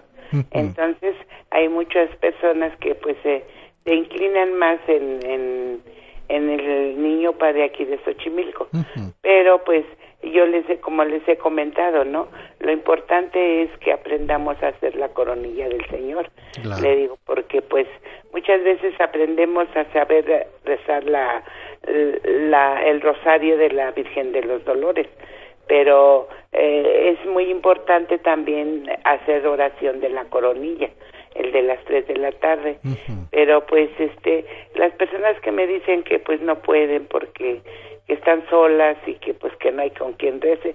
Digo, pero bueno, pues yo las acompaño a hacer el rosario. Lo importante es que pues aprendamos también a, a pedirle al Padre porque pues Él es el, el principal, ¿no? Pero pues no, entonces pues le digo, como le digo, pues mejor otras personas de otras de otros este pueblitos me lo han aceptado y pues yo estoy muy contenta que que pues no se ha quedado sin visitar eh, incluso a, a, personas donde hay enfermitos. El Señor ha llegado a, sus domicilios y pues sí, es una, una experiencia que va uno teniendo como misionera de ver, eh, de ver cómo la gente se va alejando de, pues de la fe de, de la religión católica porque pues hubo otras personas que aquí en, en el, a un lado de la casa me dijeron no pues yo estoy sola pero sí yo lo quiero tener aquí y yo que me acompañe que esté conmigo.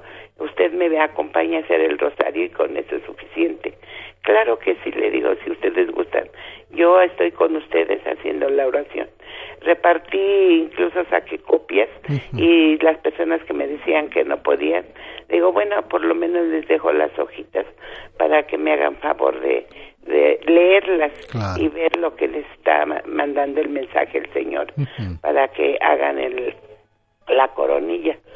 Pero pues digo, yo cumplo con con mi misión de, de, de ofrecerles para que pues tengan esa intención de, de hacer el rosario, por lo menos informarse, ¿verdad? de, de, que tienen que, pues tenemos que seguir haciendo oración porque pues vemos cómo está la, la, vida. Fíjese, señora Silvia, de repente, pues, cuando uno anda en misión, pues al ver tanta cosa, muchas veces cae en nuestra, en nuestra mente un pensamiento, pues, de desánimo, ¿no? Sí. E, e incluso, yo se lo voy a decir a mí, de repente, bueno, pues solicitamos misioneros y, y de repente, pues, se topa con muchas cosas que dices, no, mejor no lo hago, no, pero ¿por qué no? Por algo, por algo Dios quiere que haga esto. Y bueno, se hace, se hace la solicitud, se hacen las cosas. ¿Por qué se hace? Porque, como usted lo dice, hay muchas personas alejadas ya.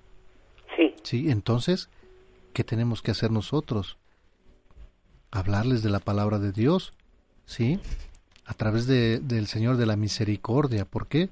Porque eso es lo que pedimos misericordia por los tiempos, por los tiempos que estamos viviendo, por todo lo que hacemos, por todo lo que traemos arrastrando, todo, todo, tantas cosas que hacemos, pero incluso muchas veces quieren que nos desanimemos, pero no hay que permitirlo, no hay que permitirlo. El trabajo de misión es, usted lo sabe y lo está viendo, es, es complicado. Yo le, le agradezco y voy a hacer mucha oración por usted y el Espíritu Santo siempre que la, le, dé esa fuerza y esa ganas de seguir adelante, no porque una persona no pueda. Y fíjese que, que, nos dicen, es que no tengo tiempo, es que me encuentro sola, pues no estés sola, quédate con el Señor de la Misericordia, con Dios nuestro Señor en ti. Claro, abre claro. tu corazón, abre tu corazón, ¿para qué? Para que no te sientas, porque no lo estás. Exactamente, es lo que yo les comento a ellos, no hay más que el poder del Señor y precisamente si yo toco las puertas de sus domicilios, no porque yo quiera, sino porque Él me manda donde tengo que tocar. Claro. Desgraciadamente la, la, la fe es tan débil, tan poca, que pues lo hacen a un lado y pero no claro que yo no pierdo la, la fe y, y yo le doy gracias a Dios que me haya dado la oportunidad de tenerlo porque eh, como le vuelvo a repetir yo he, est- he estado llamando para hacer oración por mi hermano que falleció por otras personas enfermas y no tuve respuesta porque nunca entraba mi llamada. Y qué casualidad que en esta petición que hubo de de hacer eh, este eh, pedir que el señor entrara que a ver si tenía la la esperanza de de tenerlo que en la primera llamada haya entrado haya entrado y haya sido elegida para que el señor viniera aquí. Y pues yo estoy feliz porque digo bueno el poco tiempo que luego el espacio que luego yo lo tengo aquí en la casa, pues yo digo, bueno Señor, si tú quieres estar conmigo y no hay respuesta por la gente, yo estoy feliz, Claro. feliz aquí haciendo la oración y pidiendo por todos, porque pues sí me da mucha tristeza, no crea, el, el ver que cómo está la situación de, de tantos asaltos, tanta gente que secuestran y, y pierden la vida por por nada, entonces pues es, es muy necesario estar pidiéndole al Señor y, y pues que nos perdone porque Claro. somos pecadores. Pero fíjese Somos- cómo, cómo es Dios nuestro Señor, cómo actúa, ¿verdad? Nosotros. Nosotros hacemos solicitud. ¿Por qué? Porque cada uno de ustedes que, que son misioneros de la gran misión de Encuentro con tu Ángel, eh, sabían y saben cómo está su comunidad, ¿verdad? Exactamente, sí. ¿Qué podemos hacer? No podemos quedarnos cruzados de brazos. claro ¿verdad? que no. que tenemos claro que hacer mucha oración y, y es Dios, Dios nuestro Señor quien nos indica en dónde, en dónde quiere estar y dónde va a estar. Así que nosotros tenemos que en esos momentos, pues en las negativas, ya que estemos en casa o que lleguemos a misa, a la iglesia, hacer oración, pedirle mucho al Espíritu Claro Santo y a Dios que nos, que nos guíe, que sea Él que nos guíe y, y seguir su camino, ¿verdad? Claro, claro, y fíjese otra cosa muy muy importante, fíjese que en ahorita en la casita donde está, este me dice la señora que ella su hijo encontró en unos este en unas cajas ahí abandonadas a una virgen de, de María, una virgen María. Entonces lo iban a tirar a la basura y entonces el muchacho dijo, "No, yo lo quiero y se lo voy a llevar a mi abuelita." Y esa señora lo tenía en su recámara. Cuando llegó el señor ahí, ella también es muy muy devota de la oración y este y hacía oración. En una de esas entró a su casa y a su recámara y dice, ay madre mía, ya te abandoné porque tengo a tu hijo. Dice, pero de esas cosas que, que, que no, no, no sé. Dije, ay, ¿cómo que tú estás aquí? No, acompaña a tu hijo. Entonces bajó al- a, la, al- a la Virgen junto al Señor de la Misericordia. Entonces están los dos ahorita con ella, eh, están los dos, la Virgen María y, y, eh, el Señor de la Misericordia. Una familia dijo, o- este, yo- ¿me puedo llevar también a la Virgen? Y le digo yo, ya ve que las cosas no se dan porque sí, le digo, porque si a él solo no lo quieren recibir, yo creo diría la Virgen, bueno, a mí solo no me quieren recibir, pues yo voy a estar contigo para ver si a los dos nos reciben.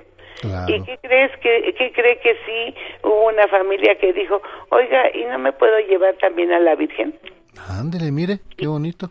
Sí, exactamente. Entonces ahorita andan las dos, la Virgen y el Señor de la Misericordia, visitando.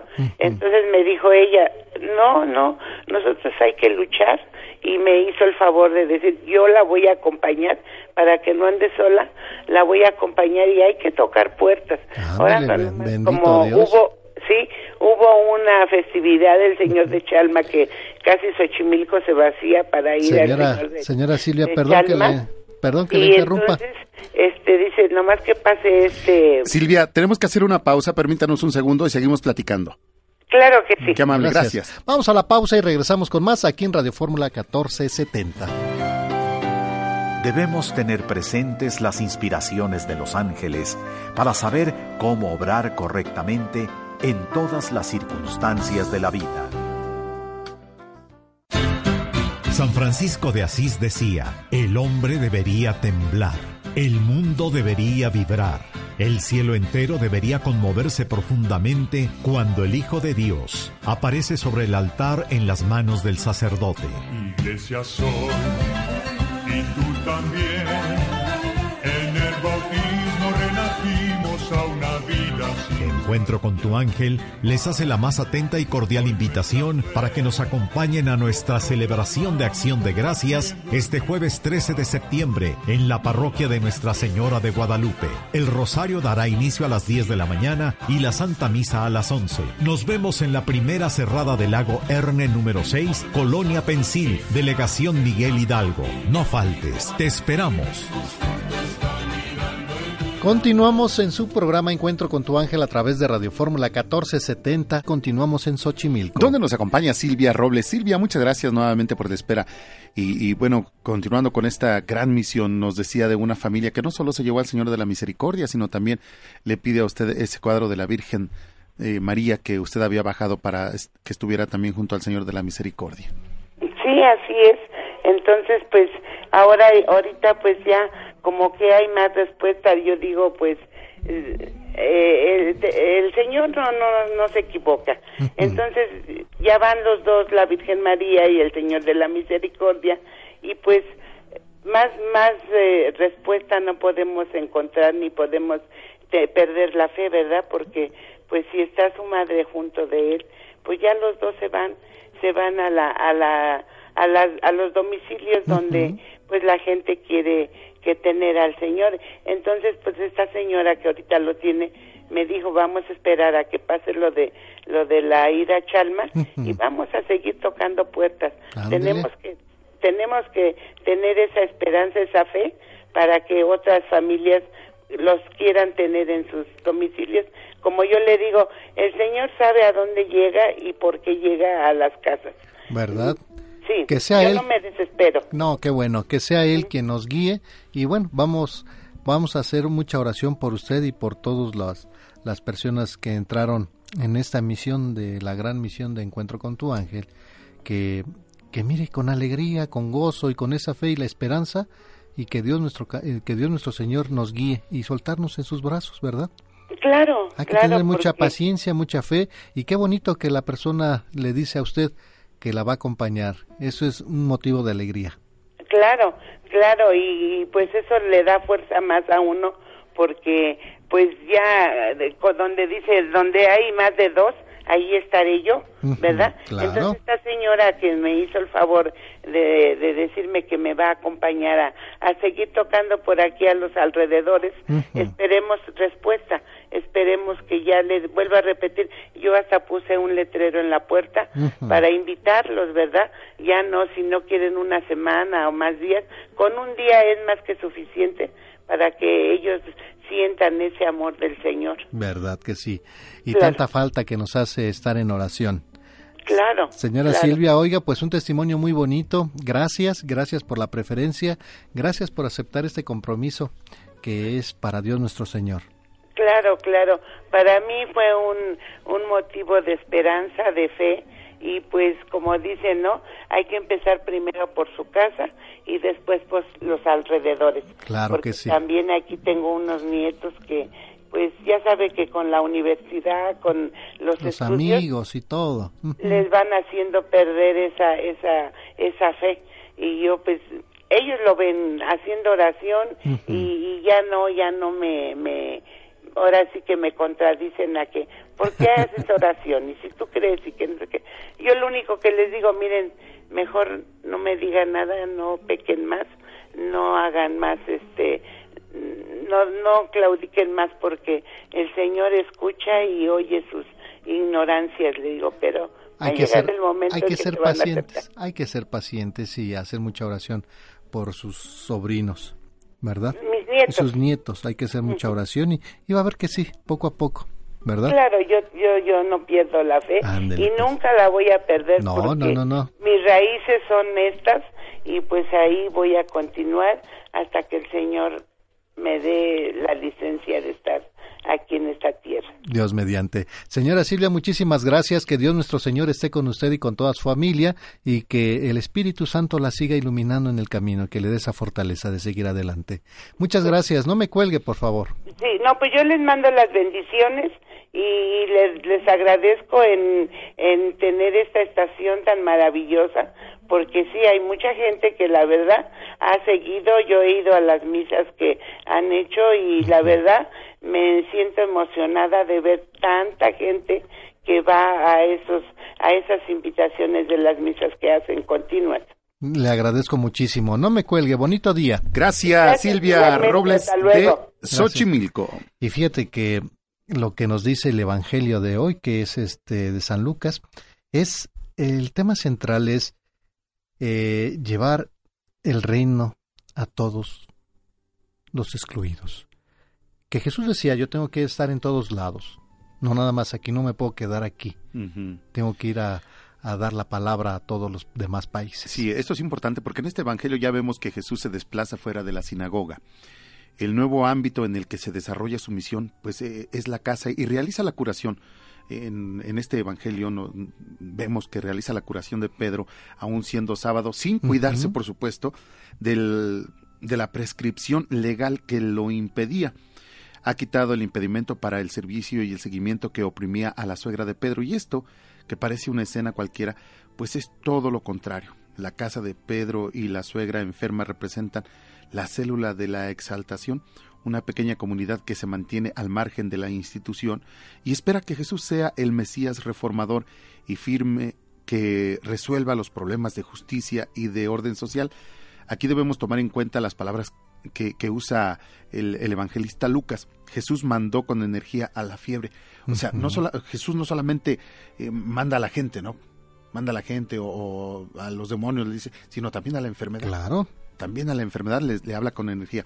¿Acaso no, no se conmina solo a las personas estas cosas? Claro que no, aquí lo estamos viendo que no solamente a ello. Y es ello lo que tenemos que estar haciendo y, recordar que nuestro Señor Jesucristo fundamentó su iglesia predicando la buena nueva, es decir, el reino de Dios prometido, muchos siglos antes de las escrituras, porque está escrito, porque el tiempo está cumplido y se acercó el reino de Dios. Esto lo podemos leer en Marcos, capítulo 1.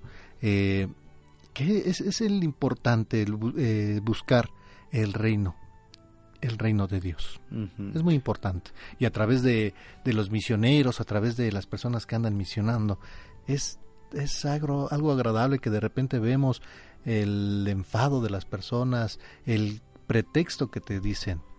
Pero, mira, buscar Sí. el reino de Dios. Y al final este grupo, estos grupos que se han pues se han ido haciendo, se han estado haciendo para esta gran misión, este grupo familiar, pues debe ser una iglesia de casa y no solamente un cuartel de guerra, ¿no? Sino salir Claro. a misionar también. Ir a nuestra misión en concreto y buscar el reino de Dios. Muchas gracias. ¿Y cómo vamos a llegar el día, el día 13 eh, eh, a nuestra, a nuestra misa. a Ya estamos misa? hablando de, de mañana en ocho, ¿no? Ya. de mañana en ocho. Bueno, mira, podemos llegar al Metro Tacuba en el paradero de microbús. Debajo del puente se toma el micro que dice Pensil, La Curva, Mercado y Argentina, o Mercado Argentina. Eh, Pues ya le pedimos a- a- al operador que nos baje en Lago Erne, esquina con Lago Ness. Vamos a caminar media cuadrita y se encuentra ya la parroquia. Y, y como referencia, pues está a espaldas del Deportivo eh, José María Morelos y Pavón, mejor conocido como El, Pavón. También otra forma de llegar es saliendo del metro San Joaquín. Ahí tomamos un taxi que nos va a dejar en la parroquia La Lupita o bien caminar hacia Lago Naur con esquina Lago Erne y seguir hasta espalda del, a espaldas del Deportivo Pavón. En el metro Toreo, ahí podemos tomar el autobús que dice Lagunilla, Tepito, eh, Felipe Carrillo Puerto y nos bajamos en Carrillo Puerto con esquina Lago Taulebe hacia la derecha y caminamos dos calles y ahí encontraremos la iglesia. Bueno, ya les estaremos dando estas tres formas de llegar y si alguien pues también nos ayuda del auditorio, le vamos a agradecer muchísimo. Claro, y que tenemos nuestra misa ya en la delegación Miguel Hidalgo, en la iglesia de La Lupita, allá en la colonia Pensil. Así es que los esperamos para que nos acompañen. Próximo jueves, 10 de la mañana será el rosario, la misa será a las 11. No se despegue porque enseguida viene el padre Wi Huitrón. Vamos a la pausa y regresamos con más aquí en su programa Encuentro con tu ángel. Septiembre, mes de la Biblia. Varios países del mundo conmemoran durante septiembre el mes de la Biblia con el propósito de animar a las comunidades cristianas a acercarse a la palabra de Dios.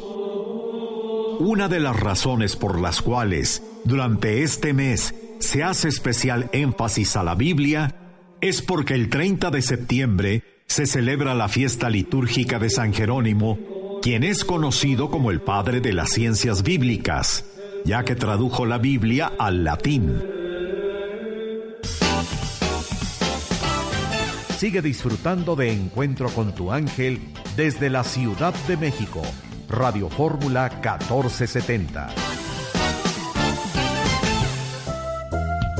Es momento de darle la bienvenida al padre Héctor Huitrón. Por eso, a ver, un consejo, un consejo, un consejo. Cuando hagas un proyecto de vida, acércate a alguien para que te ilumine. Escucha los consejos del padre Hui Huitrón aquí en Encuentro con tu ángel. Continuamos en su programa Encuentro con tu ángel a través de Radio Fórmula 1470. Le damos la bienvenida Al padre Wiwitron, que ya se encuentra con nosotros, a quien saludamos con cariño. Padre, ¿cómo está? Buenos días. ¿Qué tal Alejandro? Buenos días. Con el cariño de ayer, de hoy y de siempre estoy muy contento aquí con, con todos ustedes. Ben- bendito sea Dios. Y nos da mucho gusto recibirlo, padre, nos da mucho gusto que esté aquí con nosotros. Y hoy con un tema muy interesante, un tema que, que pues yo creo que en muchas ocasiones hemos escuchado, y, y no solamente escuchado, vemos a personas que se han tatuado, ¿no? Es que se han tatuado una, una imagen de este tipo que hoy estaremos hablando de... de la Santa Muerte, que ya hemos tocado el tema aquí en el programa Padre con usted, que es la Santa Muerte. Sí. Vamos a, a definir Santa Muerte. Exactamente. Santa muerte. Son dos términos completamente contradictorios. ¿Por qué? Porque ni es santa ni es muerte. Cuando ustedes ven una imagen, bien decías Alejandro, cuando tú ves una imagen, ¿qué estás viendo? No estás viendo a una persona, ni estás viendo a la muerte. No es la muerte, es un esqueleto. Así lo podríamos decir. Podríamos decir la santa del esqueleto. Cuando yo te presento, supongamos que es- no la traigo a la mano, pero bueno, supongamos que aquí está San Martín de Porres en este librito que tienen. Bueno, tú estás viendo a San Martín de Porres. Pero cuando yo te presento a un libro y te presento la imagen de la muerte, no es la muerte. Esto no es la muerte. Cuando ustedes, queridos radioescuchas, cuando ustedes ven una imagen en la calle, cuando ustedes ven en el autobús o como dice Alejandro, cuando ustedes ven un tatuaje de, como le llaman, no le llamamos, la Iglesia Católica no le llamamos la Santa Muerte. Los católicos no le debemos de llamar la Santa Muerte. Los católicos, así como eh, algunos sacerdotes incluso le, le llaman la imagen del demonio. ¿Sí? Entonces nada que ver con santo, imagínate. Ellos le llaman santo, nosotros le llamamos demonio. Todo lo contrario. Entonces, el demonio se ha querido, el demonio ha tomado una imagen. El demonio ha tomado una imagen. Y ahora podríamos decir, padre, pero así es el demonio. No, el demonio te engaña. El demonio se presenta de muchas imágenes, pero en sí no es el demonio. Obviamente el, el demonio necesita que ya después en otros programas estaremos hablando sobre el satanismo, estaremos, este- estaremos hablando sobre demonología. Pero ahora, ahora no es el tema la demonología, hoy no es el tema el satanismo, hoy no es el tema el, el exorcismo, que ya lo veremos más adelante. ¿Estamos de acuerdo, Rafa? Muy bien. Padre, ah, eh, dentro de la cultura de México prehispánico, sí. donde eh, pues, años, muchos años atrás, se le daba una veneración, un culto a, a los difuntos. Sí, eh, en el México, en el México antiguo está la región del Mictla. ¿Qué es el Mictla? El Mictla es la región de los muertos, ¿sí? Entonces, Mi- Mictlatlehuitli es el dios de los muertos, el dios de los muertos. Algunos piensan que la Santa Muerte viene de este concepto, viene de aquel periodo prehispánico donde se venera- veneraban a los muertos. Entonces, tampoco nada que ver. Podríamos entonces empezar por el origen de Eso es a la... lo que iba. ¿Cómo nace entonces todo este, este origen de, de venerar a... ¿Se le puede llamar culto? Sí, exacto. un, culto. culto. un culto, que le rinden, un rito que, que le rinden a la, a la Santa Muerte. ¿Dónde nace? Bueno, pues tristemente nace en México. No nace en España, no nace en Italia, no nace en Sri Lanka, no nace en Portugal, no nace en la ex Checoslovaquia, no nace en Lituania, no nace en Estonia, no nace en Brasil, no nace en otros países, nace en México. En México es donde se cree, el número es abundante, se cree que hay casi cerca de dos millones de adeptos a este monigote. Porque no es, que, que quede claro, no es una santa. ¿Por qué no es una santa? Porque ningún papa la ha canonizado. Ningún papa la ha canonizado. No es una persona. No es una persona. Es una calaca. Es, esqueleto. eso, exacto. Muy bien, Rafa. Es un esqueleto. Aquí había que entender, padre, para, para el auditorio, amable auditorio también, ¿a quién le llamamos santos o santas? Ah, muy bien. Excelente. Alejandro. Santo es aquel que ha sido elevado a los altares. Después de ser beato, es santo. Hay un proceso. Primero es beato. Primero, antes, todavía antes, es venerable. En el Vaticano hay una congregación que se encarga para ver la santidad de los santos. Es decir, padre, estamos hablando de personas reales, personas que han estado en este mundo y que han llevado una vida eh, recta o que han llevado un camino hacia la santidad. Estamos hablando de personas con historia. Cuando decimos realidad, una persona con una historia, una persona que nació en un lugar, una persona con una cultura. Padre, es un tema muy interesante, pero tenemos que hacer una pausa. Regresamos y seguimos aquí con el padre. Héctor Wiwitron en Encuentro con tu ángel. Si deseas anotar a tus seres queridos para nombrarlos en la oración, llámanos a la línea exclusiva 5166-3405. Continuamos en su programa Encuentro con tu ángel a través de Radio Fórmula 1470. La Santa Muerte no tiene absolutamente nada de santa. La muerte no es un ser, sino un acontecimiento. Significa la ausencia de vida, es decir, que una persona se ha quedado sin vida. Y seguimos hablando de la Santa Muerte.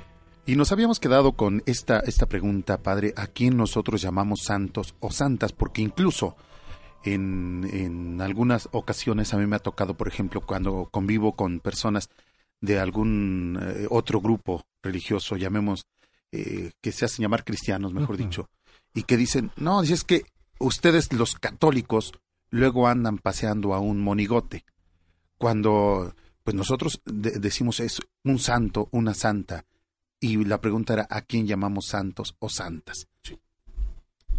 Los santos son amigos de Dios. Un santo jamás va a ser un enemigo de Dios. Y un santo no es Dios. Los seguidores de la Santa Muerte ven a ese monigote como un Dios que hace milagros.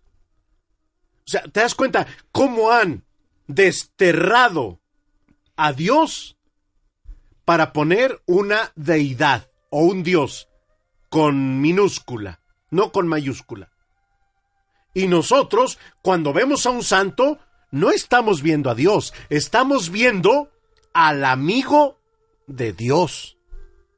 Diferente cuando vemos a mi Jesús sacramentado, cuando vemos a Cristo en la hostia consagrada, ahí sí está quién, ahí sí está Dios. Para nosotros está Dios, cuerpo, alma, humanidad y divinidad. Cuatro características, cuerpo, alma, humanidad, divinidad, en una hostia consagrada. Entonces, nosotros los católicos, para que alguien sea santo hay un proceso para declarar, para declarar magnífico, para declarar dichoso. Y el primer paso es, primero que sea venerable. Una persona venerable. Cuando se habló de San Juan Diego, bueno, pues hubo muchas dudas. Algunos pensaban que San Juan Diego no había existido. Bueno, pues hay cantidad de documentos que nos hablan de la existencia de San Juan, de existencia que vivió. Y nosotros decimos, San Juan Diego vivió en Cuautitlán, Izcalli, un lugar. De aquí cuando me encuentro con estos eh, adeptos de la Santa Muerte o del monigote, pregúntales, ¿dónde nació? ese monigote o esa santa que tú le llamas santa, ¿dónde nació? Esa es buena pregunta. Y mira, se van a quedar fríos porque no van a saber contestarte. Claro. no van a saber contestarte. ¿Dónde nació la Santa Muerte? Ahora, si hablamos de San Pedro, pues sabemos el lugar, dónde nació, dónde murió. Si hablamos de Santa Lucía, si hablamos de San Judas Tadeo, por ejemplo, San Judas Tadeo, pues sabemos que nació en Jerusalén, junto a Galilea. Bueno, pues entonces sabemos que era primo del Galileo. Nacen en Galilea. Hay un lugar. Sabemos dónde están sus restos.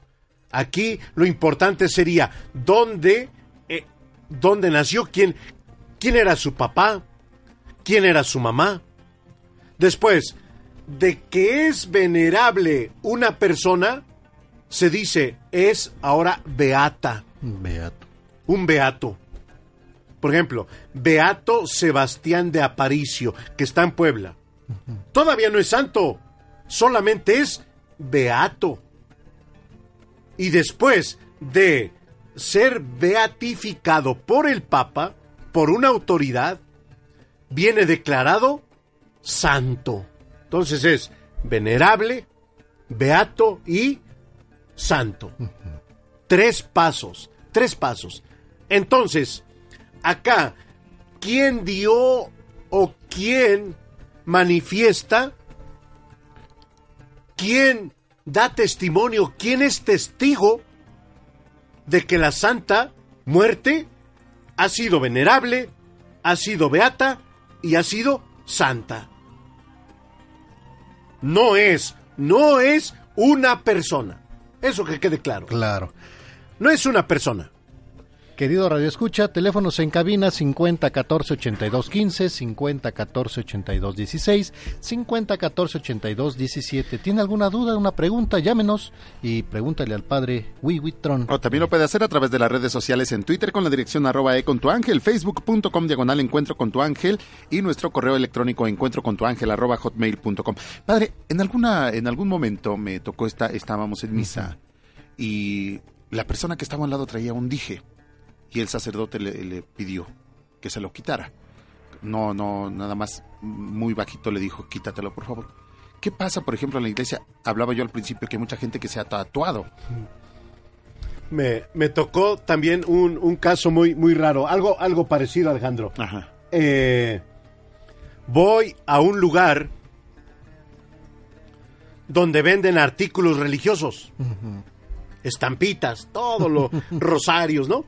Lugar de artículos religiosos. Y la persona que está vendiendo artículos religiosos cuando me despido le voy a dar la bendición. Entonces veo que trae una cadenita y le jalo, la, le saco la cadenita para darle la bendición pensando que traía una imagen de algún santo. ¿Qué te cuento? Me voy encontrando con el monigote. ¿Qué contradicción? ¿Por qué pasa esto? Muy, muy, muy fácil, muy fácil. Muchas personas han confundido, creyendo que es una santa entre tantos santos. Una santa más. Una santa más. Y no es cierto. No es una santa más. Es más, repito, para los seguidores la tienen como diosa. Una diosa. Que es vengativa. Si, por ejemplo, una pandilla, dice la mamá, la seguidora, dice la mamá, si esa pandilla mataron a mi hijo, pues ahora, me vo- ahora le voy a pedir a la santa que me haga justicia, que todos ellos se mueran, pero el que mató a mi hijo, que se quede inválido toda la vida. ¿Qué pensamientos? Oh, ¿qué con, a ver, ¿esos son pensamientos de Dios? No. Esos no son pensamientos de Dios. Entonces, los seguidores de la Santa Muerte tienen tantas oraciones, tantas súplicas como la que acabo de decir, el que mató a mi hijo que se quede inválido toda la vida. Vengativa, pues no, eso es contrario a la religión católica. Que, que todo esto, toda esta práctica, pues no es este compatible con nuestra fe.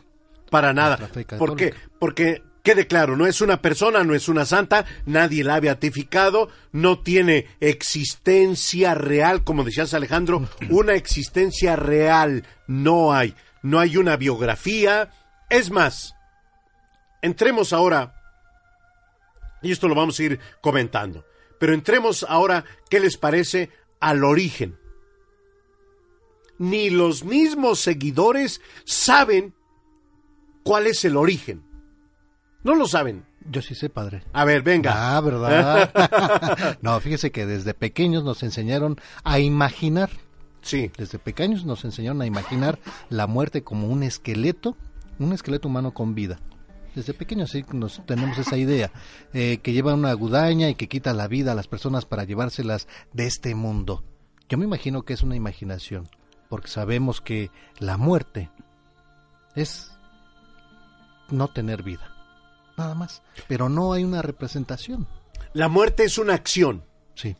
Si nosotros preguntaran, me preguntaran, oiga padre, ¿qué es la muerte? La muerte es una acción. Es un pasar del ser al no ser.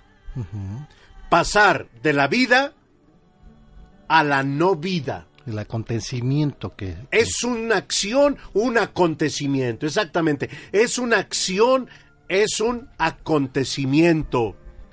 Pero no es, no es un ser. Y a veces les digo también, cuando me he encontrado con este tipo de personas, les digo, a ver, dibújame la santa muerte, según. Dibújame la muerte. A ver, dibújame la muerte. No, por eso le digo, es una imaginación a como yo le voy a, a, a lo que tenemos, a hacer un esqueleto, ¿no? Que es lo que, la, Ah, que nosotros, exactamente. que nosotros nos imaginamos. Entonces, le digo a una persona, mm, dibújame la muerte. Y dibuja un esqueleto. Ah, y yo le digo, tienes cero. No te pongo 10 porque me estás dibujando un esqueleto. No me estás dibujando la muerte. Otro, a ver, dibújame la vida. El viento. Dibújame la felicidad. ¿Cómo dibujaré la felicidad? No, pues un niño ahí riendo. Ah, es un niño riendo, pero no es la felicidad.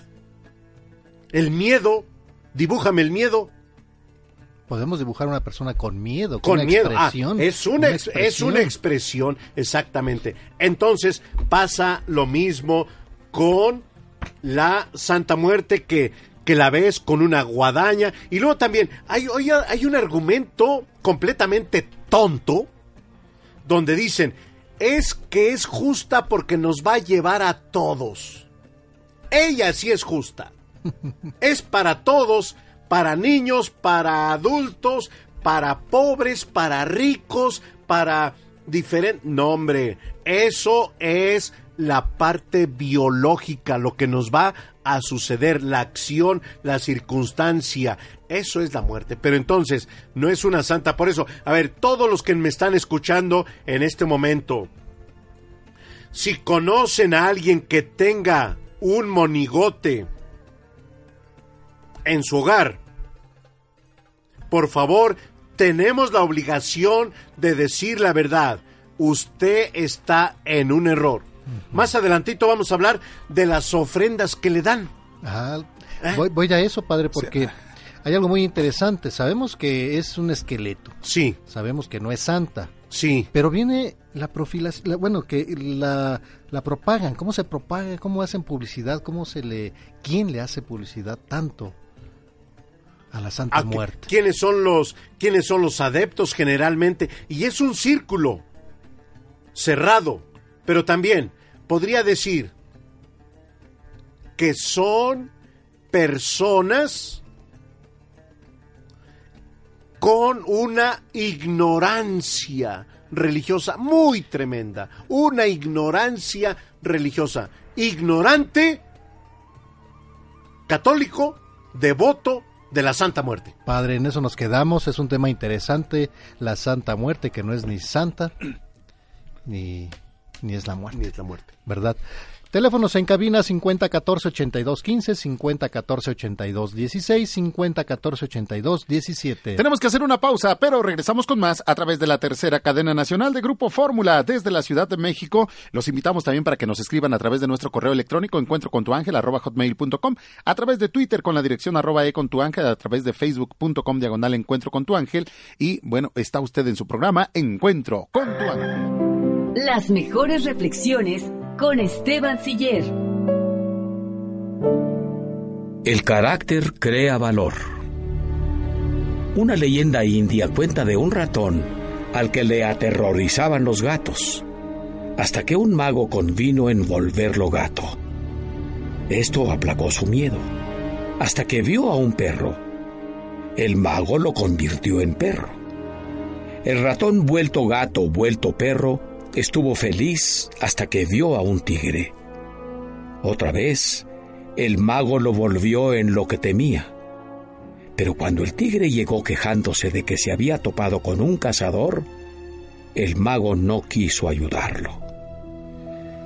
Te convertiré en ratón, porque si bien tienes cuerpo de tigre, sigues con corazón de ratón.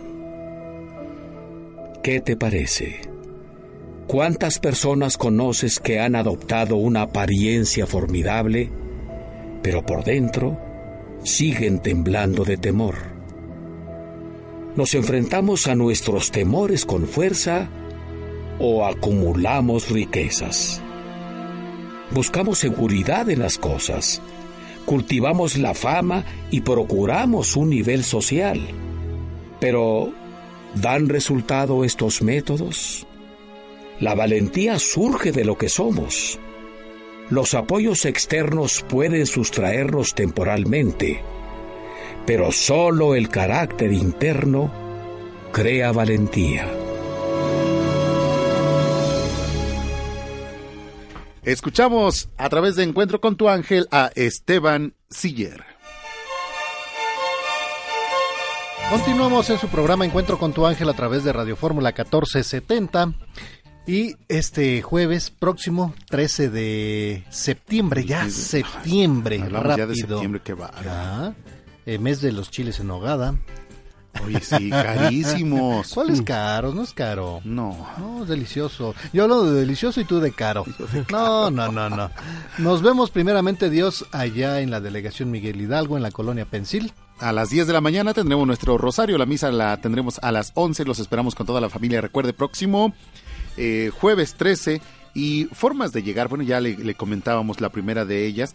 Usted llega al metro Tacuba y en el paradero del microbús debajo del puente se toma el microbús que dice Pensil, La Curva, Mercado Argentina. Y pues ya le pedimos que nos baje en Lago Erne, esquina con Lago Nes. Caminamos media cuadra y ahí se encuentra la parroquia como referencia. Bueno, pues está a espaldas del Deportivo José María Morelos y Pavón, es que es mejor conocido como El Pavón. Otra de las formas para llegar, salir del Metro San Joaquín, puede tomar un taxi que los deja en la parroquia La Lupita o bien caminar hacia Lago Naur, esquina con Lago Erne y bueno, pues ya llegamos también a espaldas del, eh, del Deportivo Pavón para llegar a la parroquia. O una tercera opción, en el Metro Toreo, eh, podemos tomar el autobús que dice Lagunilla, Tepito, Felipe Carrillo Puerto y nos bajamos en Carrillo Puerto, esquina con Lago Tauleve en la y caminamos dos calles y encontraremos la iglesia. Así es que bueno, pues los invitamos para que nos acompañen. Así de rápido, llega usted allá a la colonia Pensil, allá en la iglesia de La Lupita. Primeramente Dios, este jueves 13 de septiembre, en punto de las 10 de la mañana estaremos ahí con ustedes, con toda su familia, compañeros. Muchísimas gracias. Vamos a la pausa y regresamos con más aquí en Radio Fórmula 1470. Hoy nos acompaña en cabina el padre Héctor Wiwi con el tema La Santa Muerte. Ya volvemos. En Querétaro está el Teatro de la República, edificio de gran valor histórico donde fue promulgada en 1917 la constitución que actualmente rige al país. Encuentro con tu ángel se escucha en Querétaro, Querétaro, a través de XEXE en el 1090 de AM.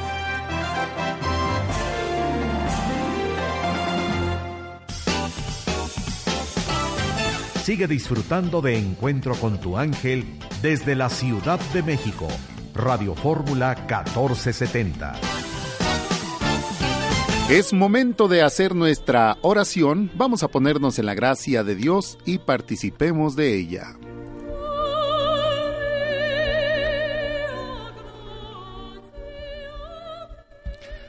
Toda obra buena debe de iniciar invocando a la Santísima Trinidad.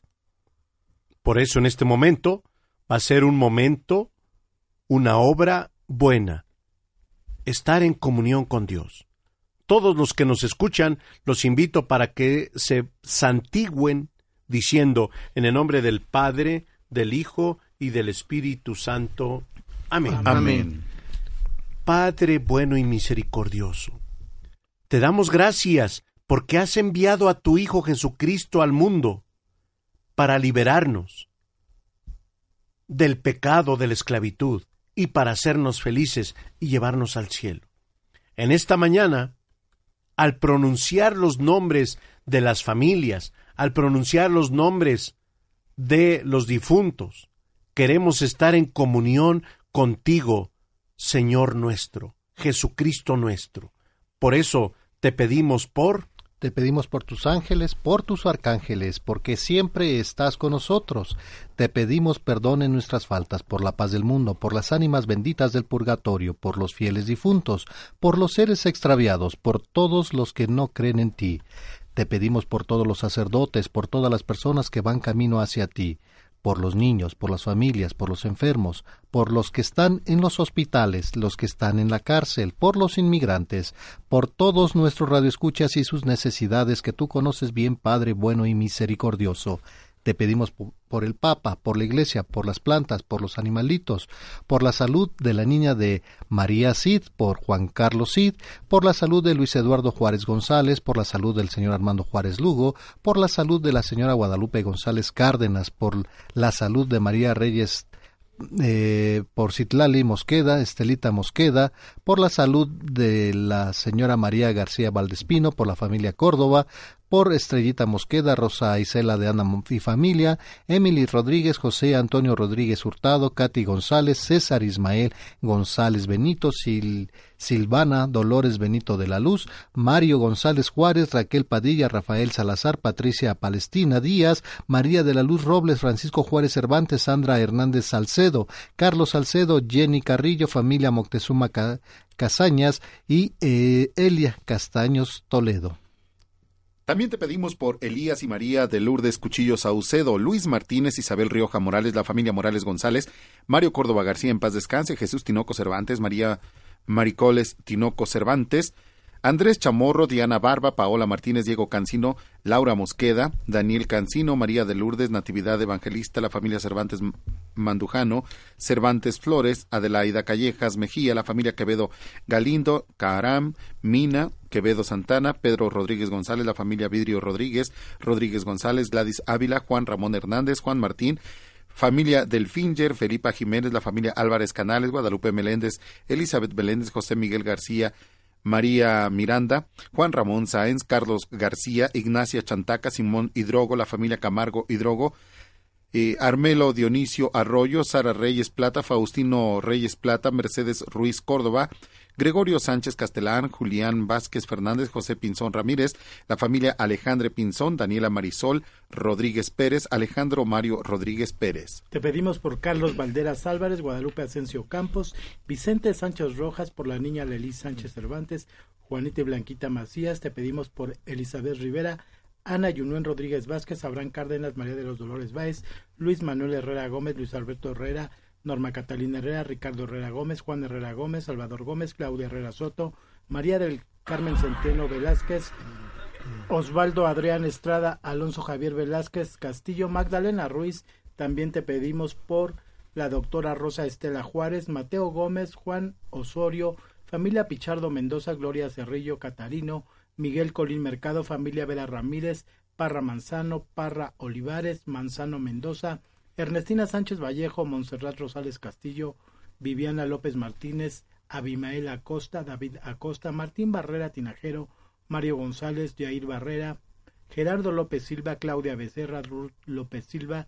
Ignacio Juárez III, Ricardo Solórzano Juárez y María del Carmen Pérez Carrillo. Te pedimos por Olga Raquel y Lourdes Soriano, Luis Alberto Orozco, Ana Gabriela San Germán, José Leal, Pedro Leal, Patricia Romero, la familia Rodríguez, García, Carmelo, Guillermo, Isabel, Noemí, José Manuel y Nancy Posadas, Gloria Morales, Rosa María Marín, Alfredo Jesús y Yaretsi Sánchez, por Saúl Melgoza, por los estudiantes del CCH, la familia Duarte Suro, Judith Gabriela, Razos Luquín, Rosas Vázquez, Bobadilla Roma, eh, Campos eh, Jiménez, María Fernanda Rosas, Álvaro de la Rosa, la familia Gutiérrez Valencia, el padre Carlos Murillo, la familia Vázquez Suénega, Armando Martínez, Josefina González, Maritza González, Pedro López, Amalia Romero, Magdalena Sandate, Miguel León, por Rubén García, te pedimos por la familia Olivares Rangel, Fausto Hernández, María Teresa Rentería, Rodolfo Miranda, Melanie Villalbazo, Silvia Miranda, la familia Miranda Rentería, Mario Ángeles Mendieta, Yolanda Mendieta, Fernando Celis, Francisco Carranza, Karina López, Marco Antonio Carranza, María Luisa Cendejas, Graciela Ortiz, la familia Ramírez Ayala Camacho, Bisuet, Álvarez, Dalia Santiago, te pedimos también por eh, Víctor Manuel Sandoval, Francisca Sandoval, Juana Camacho, Emma Venegas, la familia Espíndola Valdés, por Gerardo, José Luis, Elvira, Iván, Inés, Espíndola, Francisco Javier Tostado, Inés Valdés, la familia Ayala Guillén, Omar Ayala, Jorge López, Isidro Domingo Hernández, Edgar Alejandro Velázquez, la familia Sánchez Pacheco, González Cortés, Cortés Tostado, María Concepción González, Rosa María García, por eh, la familia Gallaga García, Carlos Gallega, la familia Martínez Gallaga, Juan Carlos Gallega, Salvador Becerra, la familia Chávez Alvarado, Miguel Palomera, Emilia Aduna Guerra, por la familia Aduna Guerra, Elizabeth Suárez, María de Lourdes Suárez, José María Flores, por Alejandro Carrasco, el padre Vivaldo Origel, Jesús Gómez, Dalia Paredes, Gloria Suárez, Esther Ortiz, Lourdes Díaz, la familia Pérez Garduño, Paola Martínez, la familia Villafranco Obregón, por las personas que se reportaron y no pudimos mencionar, te lo pedimos, Señor. Señor Jesús, estas son, estos son los nombres de tantas personas por quienes te pedimos, por quienes te, te encomendamos. Si están, si han sido personas que sufren, te las encomiendo. Si son personas que están enfermas, te las encomiendo. Mi Jesús sacramentado, te encomiendo a todas las personas que nos están escuchando y desde aquí les mando la bendición. Es la bendición de Dios Todopoderoso. En el nombre del Padre, del Hijo y del Espíritu Santo. Amén. Amén. Nosotros vamos a una pausa y regresamos con más aquí en su programa Encuentro con tu... Cuando tus papás salgan de casa, pídele a Dios que los acompañe en su camino. Wow, wow, wow.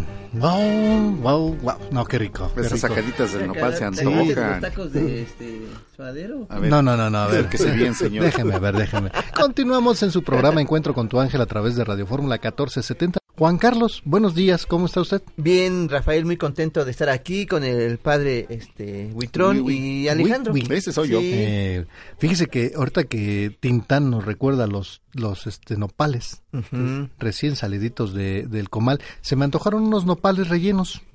¿Ah, sí? ¿Eh, ¿De queso? Sí, claro, de queso panela. Ah, Queso- muy rico. Queso Sí, panela y a un lado eh, sus frijoles negros con epazote, con tortilla. Ajá. Con eso y un café de la olla. Ya quedas Con eso, mire, se me antojó. contento. Se me antojó, padre. Y algo dietético, ¿no? No, pues, También, ¿verdad? sí, pero sí. sabroso. Es que está a dieta, padre. Ah, sí. Está a dieta, Rafael, sí. Sí, la gente, como obviamente no estamos en la televisión, pero este, como no lo ve, a ver, dale algunas características de nuestro hermano. Déjame yo, yo me... Sí. Soy gordito, Sí. Ok, gordito, barrigón, barrigón, cachetón. cachetón. Yo digo que Mido- eres flaco y barrigón. Mido, mido 1.20. Pero no de, de alto, de alto. Por eso. Ese es de la cintura. Sí. Oye, sí. Bueno, Se parece de- Andy García, lo- ¿no, padre? Sí. Lo barriguit, lo de barrigón sí, Ajá. lo de cachetón también. También. O sea, Copetón, padre, copetón. También Copetón es la moda, también, es la moda. Sí, sí, o sea que me da gusto que eres honesto contigo mismo. Sí, Sí. padre, humilde, sen- sencillito, como Sí, por ahí. ha aprendido a reírse de sí mismo. la tiene no. fácil, padre. sí, ¿verdad? Y como le iba diciendo, padre, Ay, pues. y bueno, ¿cuál es la recomendación, La recomendación para el día de hoy, sí, Juan Carlos? sí, así es, este, Rafael. Carlos. Queremos que este espacio sea para que las amas de casa, padre, y aquellos también varones que cocinan, sepan qué pueden hacer el día de hoy. Ya ve que siempre sucede que qué haré de comer hoy, qué haré, porque pues como es diario, a veces las mamis o aquellos que se dedican a la cocina, pues no tienen esas ideas. Y es lo que queremos aquí, padre, darles una idea de qué podrían hacer de comer. ¿A usted le gusta el elote, padre? Ah, me encanta, es Sí. algo, ¿sabes qué? El miércoles eh, pasado, Sí. el miércoles pasado, mi hermana, le mando un saludo a mi hermana Guille, preparó unos elotes riquísimos de, de- del rancho, ya te has de imaginar. Y ¿sabes qué? Me gustan solamente el elote Ajá. con sal y se acabó. Sí. Yo no le pongo mayonesa, no le pongo chile piquín, Nada de no eso. le pongo, no, no. Y si al es asado, natural. mejor. Pues que simple, ¿eh? Sí, Sí, qué Y- rico. Y si es asado, mejor, ¿estás de acuerdo? Sí, cómo no. Los que dice que preparó fueron hervidos. Sí, hervidos. Mm, hervidos. Nada más le ponen tantito pericón. Con eso. Ah, Ah, pues ya está, ya, ya sus sabe el pericón. Pericón y Sí. qué más lleva. Sí. Lleva otro tipo de hierbas, ¿no? No, no, es el pericón. y- Pericón o creo que lleva una piedrita. ¿Cómo se llama la piedra que le ponen algo así? Pero es para ablandar el... el, el- Ándale, perfecto. tequesquite y el Tequesquite. tequesquite. Un tequesquite. Le habló su ángel, padre.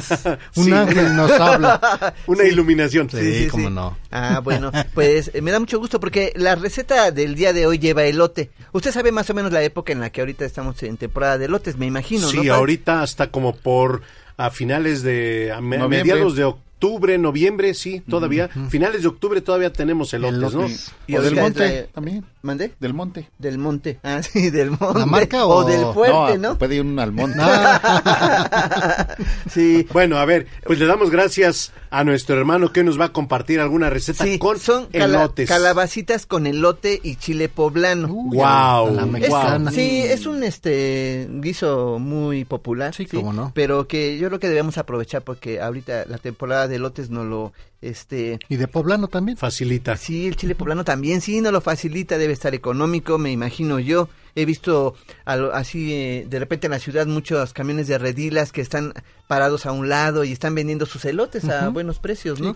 Sí, hay que aprovechar. Bueno, las recetas son calabacitas con elotes y chile poblano. Vamos a ocupar cinco elotes tiernos y desgranados. ¿Sí? Vamos a necesitar eh, media cebolla bien picada, un diente de ajo también que sea finamente picado, 250 gramos de jitomate, también ya lo queremos que esté picado, medio kilo de calabacitas, estas también las vamos a partir así en cuadritos o rebanadas, hay quienes les gusta también así en rebanadas, un chile poblano sin semillas y también ya muy bien picado y claro, sal y pimienta al gusto. La manera de preparar nuestras calabacitas con elote y chile poblano es relativamente sencilla. Padre, dice este aquí la receta que vamos a colocar los granos de elote en una cacerola mediana, cubrirlos con suficiente agua y, y dejar que suelten el primer hervor a fuego alto. Cuando esto sucede, tapamos la cacerola, reducimos el fuego abajo y cocinamos durante 5 minutos o hasta que se hayan ablandado. Vamos a escurrirlos bien y eh, en lo que esto sucede vamos a poner a sofreír la cebolla, el ajo hasta que se vean transparentes. Agregamos el jitomate y cocinamos hasta que cambie de color. ¿sí? Vamos a incorporar las calabacitas, el chile poblano y los granos de elote cocidos. Vamos a sazonar con sal y pimienta, cocinamos a fuego bajo, moviendo de vez en cuando para que no se vayan a pegar las calabacitas y que éstas queden suaves pero firmes. Esto va a ocurrir más o menos durante 10 minutos. Perfecto. Así va a quedar más. la receta, así. Este, a mí me gusta mucho así hacerme taquitos. Ah, cómo este, no. con- Pero, pero se le pone crema o algo así. La receta no viene con crema. Pero puede agregarle crema. Sí, se le puede agregar crema. Nada más con el- el- lo que sueltan las calabacitas y el... No, pero agregarle crema y te vas a agarrar otro sabor. Sabor- Pero si queremos sabor. light, eso ya no nos ayuda tanto. Sí, No, sí. ¿Cómo no? Sí. No, ¿cuál hay? No, hombre. No, que tantita crema sí. ácida ahí, ¿verdad? Fue algo en lo que yo también pensé, pero fíjate que esta receta Bueno, no la incorporaba. opcional, pero sí, claro, este se le puede agregar la crema eh, Sí, ácida por no, encima. y ahí hora. puede ser. E incluso si, si le quedó una piernita de pollo, un muslito, sí. écheselo. Ajá. Ay, Oye, no, sí, ¿verdad? hombre, no, no, y fíjate no, que este tipo de guisos, como muchos otros, tienen la característica de que al siguiente día saben mejor. El recalentado. Ajá, ¿Pero a poco crees que va a haber recalentado? dure. No, Bueno, hombre. Podríamos hacer. ¿Usted es remilgoso, padre? Me refiero a que no le gusta comer lo que comió el día anterior. El recalentado sí me gusta. Sí, y sí, más gusta. cuando es mole. Uy, cómo Ah, no. sí, y más si la pones en un pan. No, hombre, delicioso. Sí, qué bueno, este padre, que usted no sea, este, pues que esté, digamos, dispuesto a poder comer lo que a lo mejor este comió un, un día anterior o cenar, ¿no? También lo que Sí. uno come porque hay quienes no. No, porque hacen. aquí la recomendación es para todas las personas, los niños, los jóvenes, pues no desperdicien la comida, la comida es sagrada. Sí. Y pues si papá, mamá nos da de comer eso de un día anterior, pues démosle gracias a Dios Sí. y aprovecharlo. El recalentado Es es, sabroso. es muy bueno y también hay muchas amas de casa que, por ejemplo, si tienen el pollo desmenuzado o hacen tacos dorados o hacen enmoladas, en fin, el mismo este guiso lo van transformando también para darles este un poco de gusto a su Ah, marido, bueno, para cambiarle, hijo. cambiarle. Sí. Yo, o le- Engañar les- la tripa, ¿no? Les comentaba de estos tacos dorados que nadie creía. Ah, tacos dorados de sopa. Ah, mira. Ah, sí. ¿Te acuerdas cuando estuvimos en prisión? que nos dieron esos. ¿Usted ha estado en prisión, señor? En una Sí. ocasión, sí, En una sí, ocasión estuvimos. Ah, ya recuerdo, sí, sí, sí. visitando, visitando las estrellas. Sí, sí, ¿verdad? de estar en prisión. No, no les llevaron tacos de sopa. Esos son Ni eso. Esos son sí, gourmet, ni eso. señor. Bueno, eh, sí, cuando estás ahí, sí, Sí. todo Sí, es sí, gourmet. sí, sí, sí, sí. Todo es gourmet. Me recordaste el fideo seco, padre. ¿Recuerda cuando se quedaba la sopa de fideo en el refri que pues, se secaba? Y a veces llegaba uno así con hambre y, y ya solamente estaba esa sopa. Pero ahora es un platillo gourmet, No, ¿no? Ah, ¿cómo esos no? mismos son los que agarra usted para los tacos Le dorados. ponen su queso parmesano y Sí, te lo cobran seco. como si fuera este. ¿De veras? Sí. Como si fuera italiano. Como si fuera importado. Exactamente, sí. No, oiga, una receta mm, se me antojó Sí. y lo Ay, puedo bueno. acompañar con mis nopales. ¿También? Como no, ¿verdad? Sí. Tantito un Eso sí, las tortillas que estén bien calientitas en el comal, así doraditas, doraditas, porque eso le da un sabor muy rico, esponjaditas, ¿no? Y- Oye, ya me aprendí la receta, ¿sabes qué? Voy a tratar de hacerlo. Y yo Sí. creo que es, es fácil de hacerlo, ¿no? ¿Te sí, parece? ¿Verdad? No, no es está complicado. No, no, no está complicado. Hay que tener Hasta todos los ingredientes hacer, a la mano, sí. Hasta usted lo puede hacer. Hasta yo lo puedo hacer. No, pero queda bien cuando uno cocina. Sí, yo También ayudemos a las, a las esposas, a las mamás. Sí. Ayudémosle a cocinar. Claro. Aprendamos a cocinar. Sí. Y después a lavar los trastes. También. Una ¿por qué persona no? que sabe cocinar es realmente bienvenida en todos lados y puede valerse por sí misma en cualquier lugar en el que se encuentre. Claro. Siempre y cuando sepa hacerlo, ¿verdad? A mi esposa le gusta cuando preparo la sopa. Sí. ¿Por qué? Instantánea. Sí, porque nomás le echo agüita y limón y No, listo. no, uh, uh, no, no, no, no, no, eso no, eso no. No, eso, eso, eso, eso, eso, Eso, eso, eso, no eso. lo hace. Eso no lo hace. Sí, muy No, bien. De vez en cuando, pero no, a lo mejor Sí. es un- una buena sopa de, de así de fideo. También la con sopita con su caldo de pollo, con. Ah, qué ricas limoncito, saben con caldito de pollo. sí, no, a mí me encantan las sopas. Póngale ahí el corazoncito, Ay, el higadito, a, mí, la a mi hijo el vendedor no le gusta que la sopa con caldo de pollo, ¿eh? ¿No? No, es que sabe a pollo, no quiero sopa No. con sabor a Ah, mira. Sí, no le gusta. ¿Quieres que sepa a pollo tu sopa? No, sí, a mí sí me gusta. por no le sí. pongas esos cuadritos que no saben a pollo. No, no, no. Sí. Póngale los sabrosos. Sí le gusta, el sabor de sabor pollo. Juan Carlos, muchas Gracias gracias. a ustedes, que le vaya padre. bien. Gracias. Vamos a Buen la día. pausa y regresamos con más aquí en Radio Fórmula 1470. Conviene bendecir a Dios, celebrar su nombre y revelar sus obras. No demoren en darle gracias, ya que es bueno guardar el secreto del rey, pero conviene descubrir y alabar las obras de Dios. Tobías, capítulo 12, versículos del 6 al 7. Continuamos en su programa Encuentro con tu ángel a través de Radio Fórmula 1470 y continuamos con el tema que tenemos el día de hoy que es la Santa Muerte. Y por lo cual le agradecemos al padre Héctor Wiwitron que se encuentra acá con nosotros. Padre, eh, tenemos algunas llamadas también ya del público que nos eh, acompañan y que tienen seguramente algún comentario, así que vamos con ellos. Nos vamos a Miguel Hidalgo. ¿Dónde nos acompaña María de Lourdes Cedillo? María de Lourdes, ¿cómo está? Buenos días. Buenos días. Bienvenida a Encuentro con tu ángel. ¿En qué podemos servirle? Gracias. Mire, yo le quería preguntar al padre Huitrón que si por haber, bueno, por si haber visitado a la Santa Muerte en un tiempo, yo traicioné a Dios. ¿Visitado en qué manera? ¿Solamente ir por Yo curiosidad? Iba, yo, iba, yo iba a las cátedras y todo, pues. Ah, sí, es, eh, es un pecado que va contra el primer mandamiento. ¿Sí? Pecado contra el primer mandamiento. Entonces, ¿qué tiene que hacer? Muy fácil, señora. Dios es poderoso, Dios es grande, Dios es misericordioso. Claro, y claro. hay que arrepentirnos y decir, ¿sabe qué? Por momentos estaba flaqueando en mi fe o por ignorancia, ¿verdad? Este, ignorancia. Yo creo que por ignorancia, ¿verdad? Porque pues no, no sabía.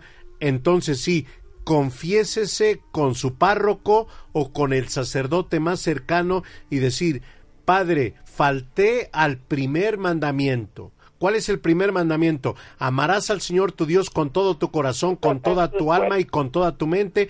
Y sabe qué, Padre, estuve yendo a los encuentros, a las pláticas de eh, algún grupo, en este caso, seguidores de la Santa Muerte. ¿A dónde iba usted? Allá Tepito. A Tepito. ¿Y qué, le, qué aprendió ahí? ¿Qué le dijeron? A ver, dígame usted, ¿qué, ¿cuál fue su experiencia? No, me no, nomás iba a, la- a las cátedras cada mes y como había mucha gente, pues, o sea, pues eran cuadras y cuadras, entonces, pues, pues yo ahí me ponía cada mes de siete a Pero ahorita ya no son, pero ya desde cuando yo ya no voy, pues. Ahora, a ver, en la Iglesia Católica nunca vamos a obligar a las personas que le pongan una veladora, que le pongan agua a la Virgen de Guadalupe. Eso es voluntario. Ahí les exigen, o más que les exigen, eh, es una obligación ponerle una manzana. ¿O qué le ponían? ¿Se acuerda de eso? No, yo, yo de voluntad, yo de voluntad le ponía que la berenjena, este, la tequila, porque le gusta mucho. Bueno, me decían pues todo eso, ¿no? Entonces yo de mi voluntad yo le llevaba todo eso, claro. Ah, ok. Le decían que a la Santa Muerte le gusta la tequila y usted le ponía su tequilita. Sí, sí, su tequila, su, su berenjena, su pan. Ok. Oiga, Pero fue en un tiempo, claro. En un tiempo, claro. sí, la, la entiendo, la entiendo, este señora. Ahora, ¿usted llegó a tener una imagen en su casa? Sí, sí, padre Huitron, sí. ¿Qué hizo con ella? La devolví ahí mismo. Perfecto. La devolví ahí mismo donde yo, yo la adquirí, pues. Pues mire, dele gracias a Dios nuestro Señor que no se adentró a este culto que nos lleva a Satanás, ¿eh? nos lleva al diablo. Ya escuchó este el programa que no es una santa, que nadie la beatificó, que es un monigote, que es una calaca, que no es una persona. ¿Está usted de acuerdo? Claro. Y ahora le pregunto, ¿quién es su santo de devoción? Ay, este, pues cuando yo nací en la católica, yo era, era, este, bueno, no, no era, este, pues siempre me encomiendo a la Virgen de Guadalupe porque yo nací en esta, nada más me desvié un tiempo en San Juditas Tadeo, San Charbel, el Señor de Chalma. Perfecto, entonces Ay, no, mire, no, no, son maravillosos, la pues verdad. acérquese completamente a la Virgen de Guadalupe, que, Ay, sí, que la ella, que ella con su manto la va Ay. A proteger. Y qué bueno, mire que fue un tiempo de ignorancia, que fue no, ahí mi- le damos gracias a Dios que recibió una iluminación por parte de varias personas. Qué bueno que ahora está escuchando el programa y eso sí. no es bueno. Pues gracias por llamar y por su testimonio. Que le vaya bien, Padre Huitrón, y que Dios lo bendiga y también a- a- al señor Alejandro y Rafael Valderas. Muchas gracias. Gracias, bonito día. Completamente. Hasta luego. Gracias. Amarás a Dios sobre todas las cosas. Sí. Aquí que nos lo dice mismo, no tendremos dioses ajenos delante de uno, ¿verdad? No podremos adorar porque ¿qué estaremos haciendo, Padre? Idolatría. Idolatría. Entonces, tengamos mucho cuidado. Aquí me, me- me viene surge, me surge una pregunta muy eh, porque he escuchado a muchas personas, en muchas colonias he visto altares grandes, pequeños, de todos tamaños, eh, de la Santa Muerte. Pero cuando me acerco o, o voy caminando, eh, dicen es que le pedí una un favor a la muerte. Wow. Y muchas personas eh, le piden a la muerte que les conceda algún favor, dinero, trabajo, poder, protección, eh, todo este tipo de cosas. Venganza, como dije hace rato. Venganzas, ¿por qué no? Ajá. Pero ¿a, a qué estamos arraigados? ¿A qué estamos amarrados? ¿A qué nos amarramos ahí? Pedirle un favor a la muerte. Sí, es superstición. Como, como dije hace, hace un momento, es completamente una superstición. Es una contradicción. ¿Cómo le puedes tú pedir algo a quien no existe? Es un, podríamos decir, para todas las personas que nos están escuchando, es un amuleto. Un amuleto y un amuleto contrario a los mandamientos. Por eso le decía a nuestra hermana que se llama eh, María del Carmen. María del Carmen, que bueno, le mandamos un abrazo, que seguramente nos sigue, nos sigue escuchando. Muy interesante su llamada. Sí, qué, qué bueno, le agradecemos también el valor que tiene para decir, pues yo fui a las cátedras durante un tiempo y pues gracias a Dios salí de ahí. Ahora, a ningún santo se le pone tequila. No. ¿eh? A ningún santo. ¿Por qué? Porque el tequila generalmente lleva la connotación de qué? De Bebedor. un, un bebedor, ¿no? ¿Sí? Porque también, bueno, podría ser hay quien le gusta solamente brindar. ¿eh? Un, un tequilita, aperitivo. un aperitivo no es malo, No, al contrario. no, no es malo, pero lo malo es emborracharse. ¿Estamos de acuerdo? Lo malo es emborracharse. Entonces, queridos hermanos, para ir redondeando como, como, como decías, cuidado con la veneración, el culto a la Santa Muerte, porque estamos cayendo en la idolatría. Poner a un amuleto como Dios y creer que ese amuleto tiene protección y tiene poder. No tiene poder. La Santa Muerte no tiene poder. Y seguramente muchos me dirán, a ver, padre, yo tengo una un monigote, yo tengo una Santa Muerte en mi casa. ¿Qué puedo hacer con ella? ¿Qué hago? Les cuento, un día en Cocotitlán llegó una persona, mando un saludo a mi querido Cocotitlán, apenas estuve haciendo una celebración eucarística ahí en la parroquia, los felicito por su bonita parroquia, la gente que, que se ha acercado, fue una parroquia dañada por el, el temblor que ya va a ser un año, se acerca, y ya pues la han este, restaurado, bendito sea Dios. Entonces una, una señora en Cocotitlán me dice, Padre, tengo una imagen de la Santa Muerte y ya no la quiero tener. Me dicen que si la saco, me va a castigar. Que no me puedo deshacer de ella porque me va a castigar. Entonces le dije, pues ¿con quién está viviendo? claro. ¿Eh? ¿Con quién está viviendo? Con alguien que castiga. Nosotros vivimos con Dios, nosotros vivimos el Evangelio de la vida, no el Evangelio de la muerte. Nosotros vivimos con Jesucristo resucitado. Aquel que venció la muerte. Cristo venció la muerte. La muerte está vencida. Entonces, ¿con quién está viviendo usted? Le dije, no se preocupe, vamos a la casa. Llegamos, ahí tenía el altar, tenía cigarros, le puso agua, le puso velas, le puso manzanas, De le puso todo. tequila, bueno, de todo. Y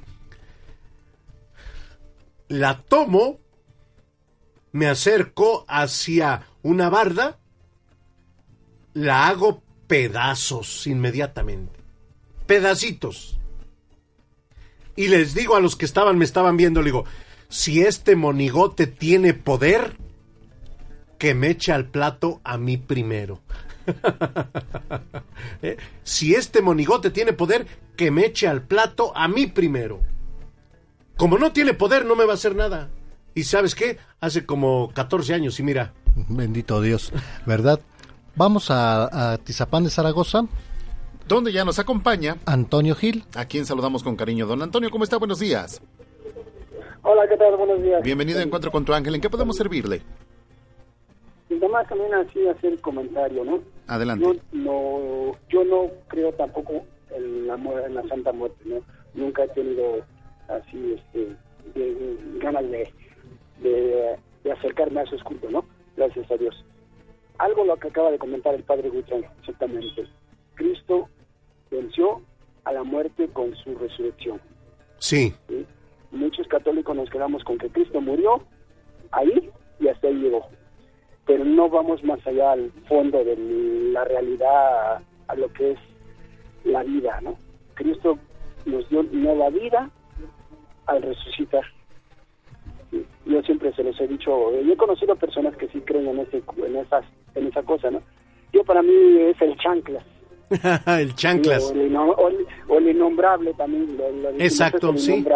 Perfecto, me gusta el, me gusta el tem- término el innombrable. Perfecto, porque no, no tiene identidad, ¿estás de acuerdo? Sí, exactamente. No tiene Una identidad. cosa, un amuleto sin identidad. Exacto. Y sí, y sí dice la gente que si la, se salen de ahí las va a castigar. Entonces, pues, Dios es amor. Claro, bueno. ¿Cómo claro. me va a castigar? no, Dios, yo me castigo con mis actos, ¿no? Con mis acciones. Cuando tomo malas acciones, pues es donde ahí yo me, yo me castigo. Pero cuando estoy con Dios, que es am- amor, que es bendición, pues voy a recibir siempre bendición, siempre voy a recibir amor. ¿sí? Entonces, no, no puede haber un Dios castigador, ¿sí? porque nadie me puede castigar, más que yo mismo me castigo con mis acciones. Perfecto. Sí, incluso imagínate, los sacerdotes jamás le decimos a la gente, sobre todo a las parroquias, sabes, a veces llegan personas que dejan imágenes en la parroquia y dicen, Padre, le traemos esta imagen de la Virgen de Guadalupe, de San Juditas Tadeo, del Señor de la Misericordia, porque la persona cambió de religión. Jamás le digo, pues ¿sabe qué? La va a castigar Dios por cambiar de religión. No, porque mi Dios no es un Dios castigador, no es un Dios que esté solamente esperando a ver quién le falla para castigarlo y mandarlo al infierno. Es uno solito por sus propios actos. Por eso somos responsables de nuestra salvación. ¿Estás de acuerdo, hijo? Sí, exactamente, sí, Padre. Yo soy responsable de mis acciones, de lo que yo pienso, digo y hago. Y luego ya también por ahí lo decía San Pablo, ¿no? Algo así, o no me acuerdo quién, pero de- hablaba de que tenemos un Dios de vivos, ¿sí? Un Dios de vivos, no un Dios de muertos, ¿sí? Entonces, por eso también la muerte, y también lo que ya men- lo que mencioné hace rato, también yo luego les pregunto, para ser santo, tuvo que haber sido una persona como los demás santos, Sí. que vivieron, dónde vivieron, cuándo nacieron, o sea, qué, qué, qué vida llevaron para ser santo. Eso no es, esa, esa no, esa cosa no es santa. Sí. Para mí es, así como lo- yo les contesto a algunas personas que, que, que creen en esta, eh, como dice usted, en ese amuleto, en ese... Monigote. en ese Monigote. Don Antonio, muchísimas gracias. Sí, me dio gusto participar y es muy bonito oír estos temas. Al contrario. Este, llenarnos de temas que verdaderamente nos sirvan para crecer más espiritualmente y conocer más a fondo nuestro nuestra religión, ¿no? Y no no andar ignorantes ahí nada más este yendo de aquí para allá y entrando en cualquier lado, ¿no? Claro Sobre que todo, sí. ir a, a ese lugar de del innombrable, a esos lugares que no que no nos dejan nada, ¿no? Por supuesto. Muchas También, gracias, don Antonio. este programa que nos instruye, nos orientan para estar más acercados a Dios. Muchísimas gracias, don Antonio. Que Dios nuestro Señor esté con usted y con toda su familia. Gracias. Un abrazo, bonito Gracias, día. Igualmente, Dios los bendiga. Gracias, Igualmente, Dios luego. los bendiga. Padre. Bye. Decía don Antonio, no, no, no nos dejemos engañar, cuidado, las personas son engañadas y se alejan de Dios con esta, esta situación. A quienes rinden y extienden su culto colocándole un altar, flores, alimento, llevándoles eh, en el pecho, se les suele amenazar con que si no cumplen o no se arrepienten de adorar a la Santa Muerte, entonces tomará venganza de ellos, es el maligno que finalmente comienza a atormentar con muchos sufrimientos. Aquí eh, entra esto, Padre. se va propagando, va teniendo más seguidores. ¿Por qué se está alejando la gente de, de la Iglesia Católica? ¿Por qué se, se, se van? Sí, hay, hay muchas razones. Primero, la gente tiene necesidad de Dios. La gente busca a Dios. Y cuando hay una otra, cuando hay una ignorancia, lo primero que encuentra ahí, ahí se queda. Porque alguien le invitó, porque alguien le dijo, a mí me hizo este milagro, ven, yo no tenía trabajo. Por eso, incluso eh, nos faltó hablar, pero te das cuenta que hay monigotes de diferentes colores. Sí, claro.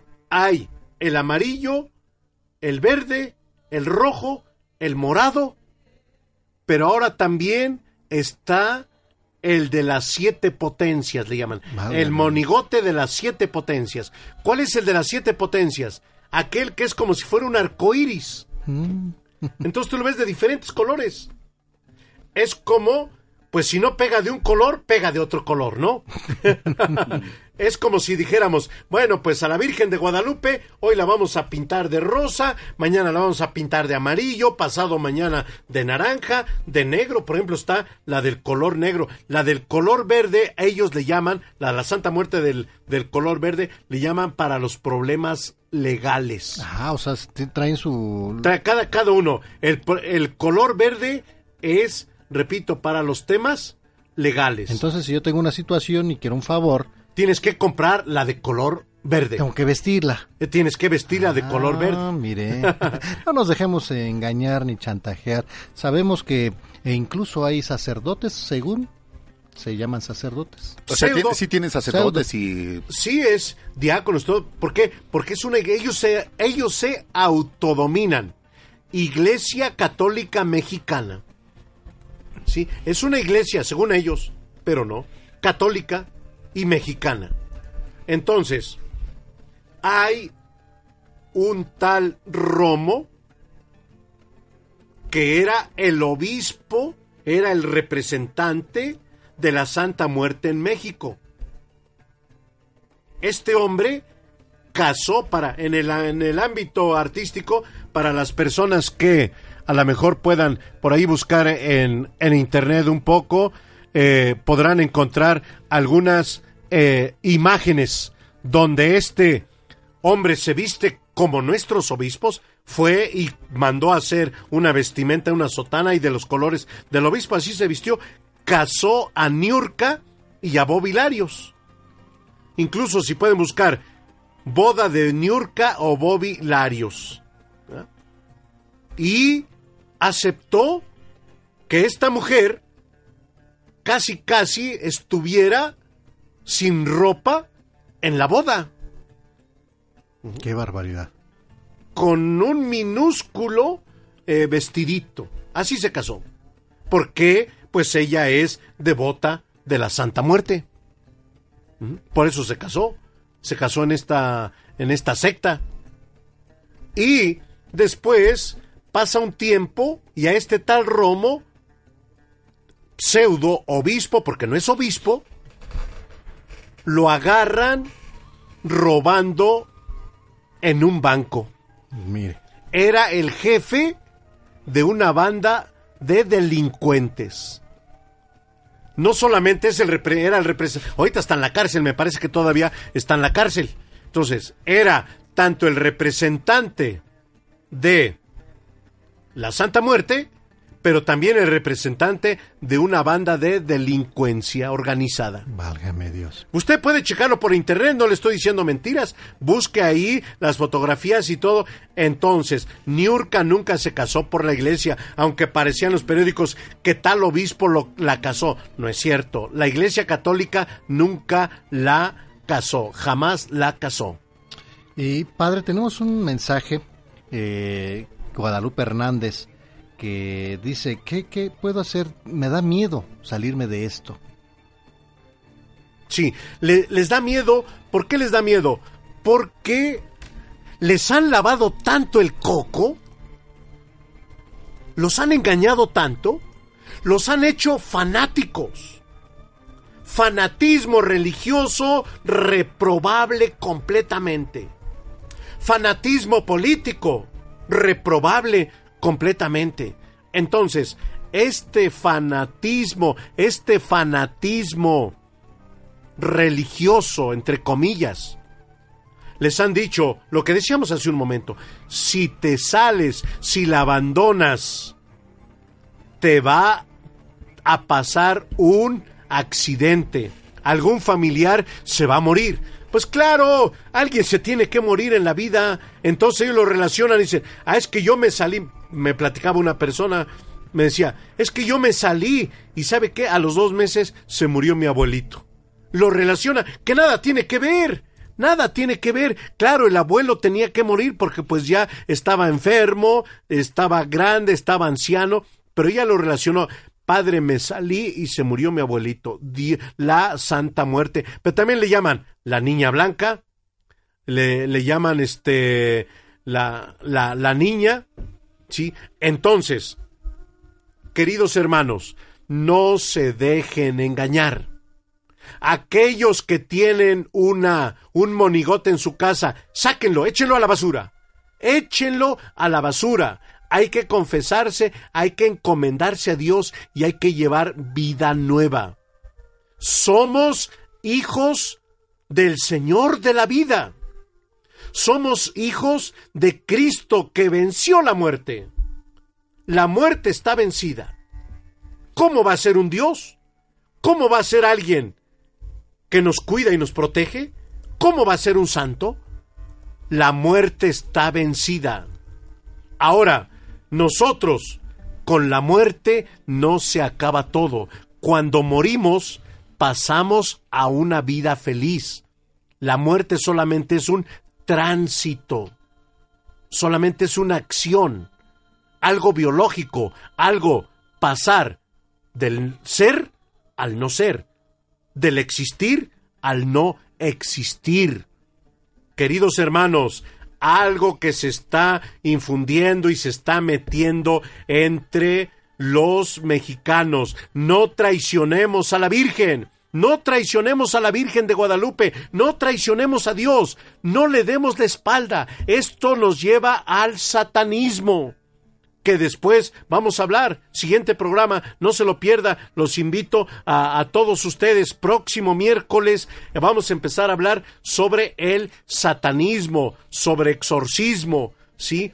Entonces, y va de la mano, va de la mano, va de la mano, entonces, va de la mano el satanismo con la Santa Muerte. Así es de que tengan mucho cuidado. Y, y, padre, un tema muy interesante que debemos de tener cuidado. No nos dejemos engañar, no le demos poder a algo que no lo tiene. Que no lo tiene. Exacto. No le abran la puerta de su casa, de su hogar, mucho menos la de su corazón. Porque al abrir la puerta estás abriendo la puerta de tu corazón al diablo, a lo supersticioso, a lo espiritista. De acuerdo, muy bien. Padre, y pues es un tema interesante que dejamos más o menos no terminado, pero vamos a continuar. Podemos retomarlo vamos el próximo, a continuar con lo que viene. Con próximo, lo que viene. próximo miércoles con lo que viene, podemos retomarlo y voy a este próximo miércoles, miércoles Dios mediante voy a voy a retomar esto y hablar un poquito, bueno, no un poquito, hablar mucho del satanismo que se está introduciendo también en México. Hay templos satánicos ya en México, hay templos donde se ofrecen víctimas y se ofrecen víctimas y las víctimas son personas, obviamente, seres humanos, son niños. Primeramente Dios, el próximo miércoles aquí en cabina y tenemos que hacer una pausa y regresamos con más aquí en su programa Encuentro con tu ángel. Comunícate con nosotros. Teléfonos en cabina 5014 8215. 5014-8216 y 5014-8217. Encuentro con tu ángel, más cerca de ti. Regresamos con más en Encuentro con tu ángel, tercera cadena nacional. Se dilataron mis venas y me desperté llorando. Continuamos en su programa Encuentro con tu ángel a través de Radio Fórmula 1470 y escuchamos esa voz, esa voz en el fondo de la canción que es nada más y nada menos Fernando de la Mora, ese gran tenor, aquí le damos la bienvenida. Fernando, ¿cómo estás? Buenos días. Hola Rafa, buenos días.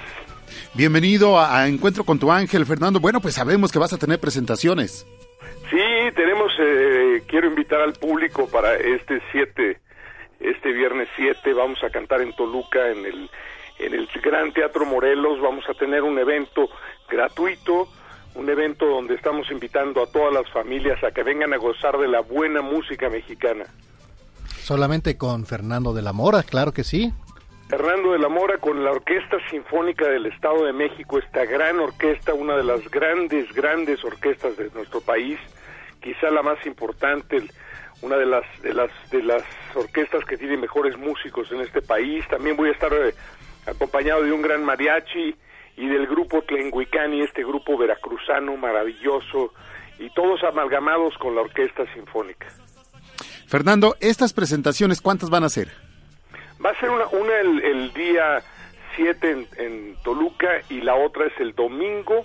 Eh, en Toluca es a las, eh, del Teatro Morelos a las 8 de la noche, eh, el, el, viernes 7. Y la segunda va a ser el, el, el domingo 9 a las doce y media de la de la mañana, bueno, del mediodía, día, vamos a estar en, en, en, en, Texcoco, en el, en el Centro Cultural Mexiquense, que es un verdadero un lujo estar allá en ese centro cultural, la verdad. Sí, la verdad es que este, este centro cultural está precioso y, y formas de llegar rapidísimo allá en Texcoco. Bueno, entonces, eh, este viernes, será este viernes allá en Toluca.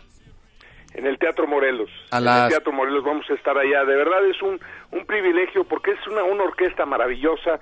Es eh, el primer concierto de la temporada 139 de la de la de la eh, Orquesta Sinfónica del Estado de México. Voy a estar acompañado por el gran director eh, Rodrigo Macías. Es un, un, una gran oportunidad de acercarnos a la buena música mexicana. Vamos a hacer un recorrido por, por la eh, digamos, un tipo de antología de la música mexicana donde nos regocijamos con la buena música de nuestro país. Y sobre Voy todo ya en este mes de septiembre. sinfónicos de Gonzalo Curiel, uh -huh.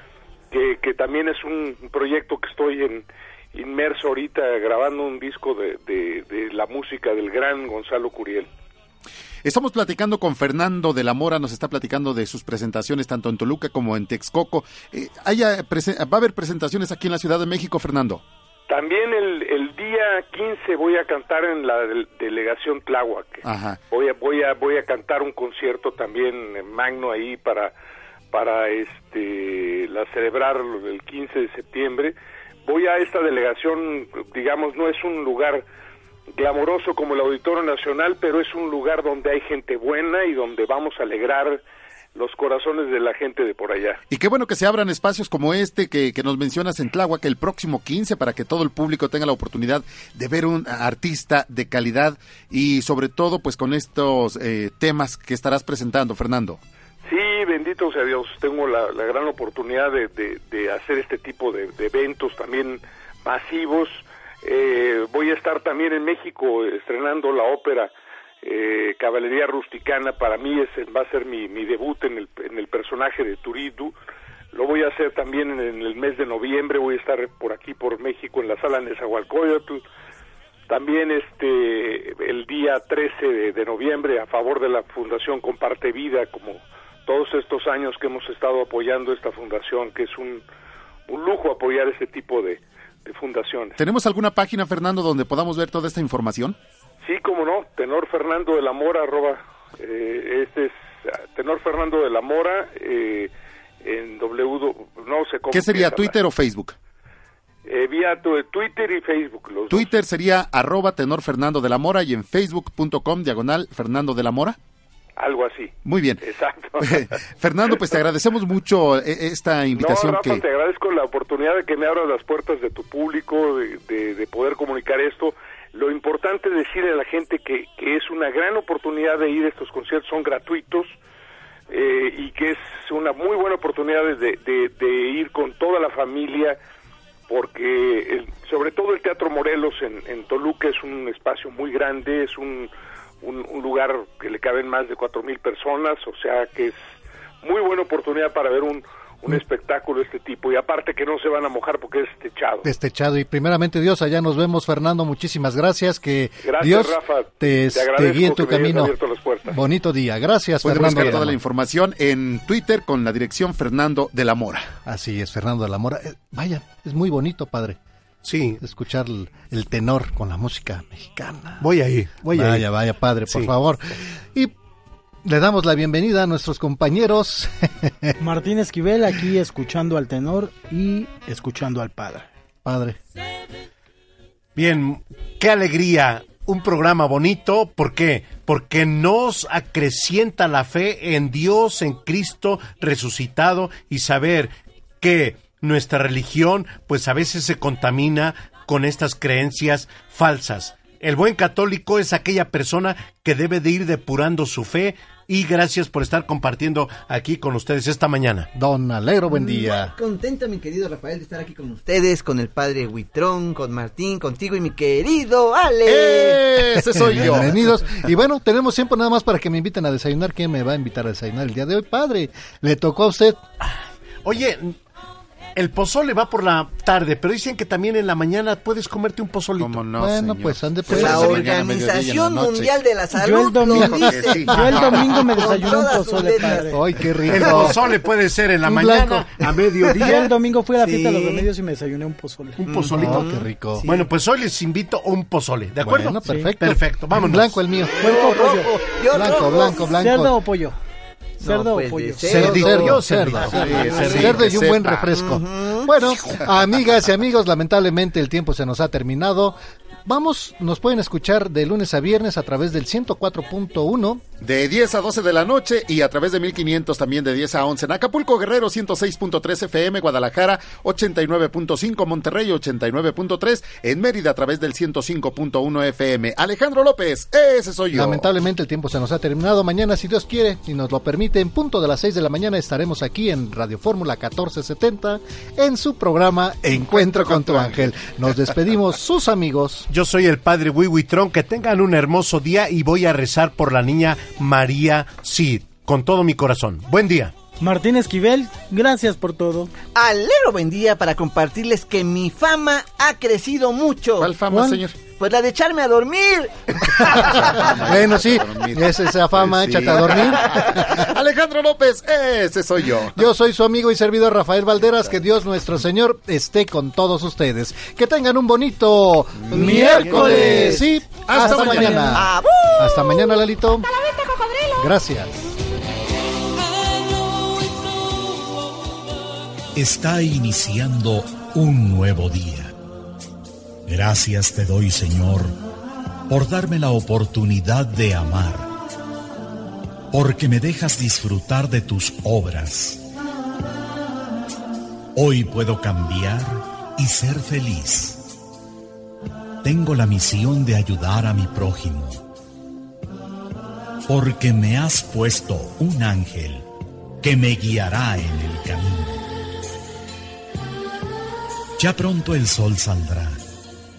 Podré calentarme entre sus brazos y escucharé las aves que te alaban.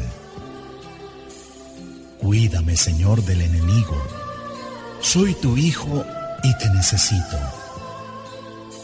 No dejes que caiga en las garras de la tristeza. Haz que la felicidad sea mi compañera. Te veo en la sonrisa del niño, en los colores de las flores, en los paisajes que has formado. Te pido también, Señor, por los que no te conocen, por los que se han alejado. Cuánta felicidad han perdido. Toca el corazón del deprimido da fortaleza al más débil. Y recuérdanos que siempre tenemos un encuentro con nuestro ángel. Este es un poema de Mario Córdoba en la voz de Guillermo Jiménez Rojas. Ángel mi guarda, mi dulce compañía, no me desampares ni de noche ni de día. Esto fue Encuentro con tu ángel. Recuerda que mañana tenemos una cita en la que esperamos escuchar la voz de Dios para avivar el fuego de su espíritu que vive en nosotros. Encuentro con tu ángel.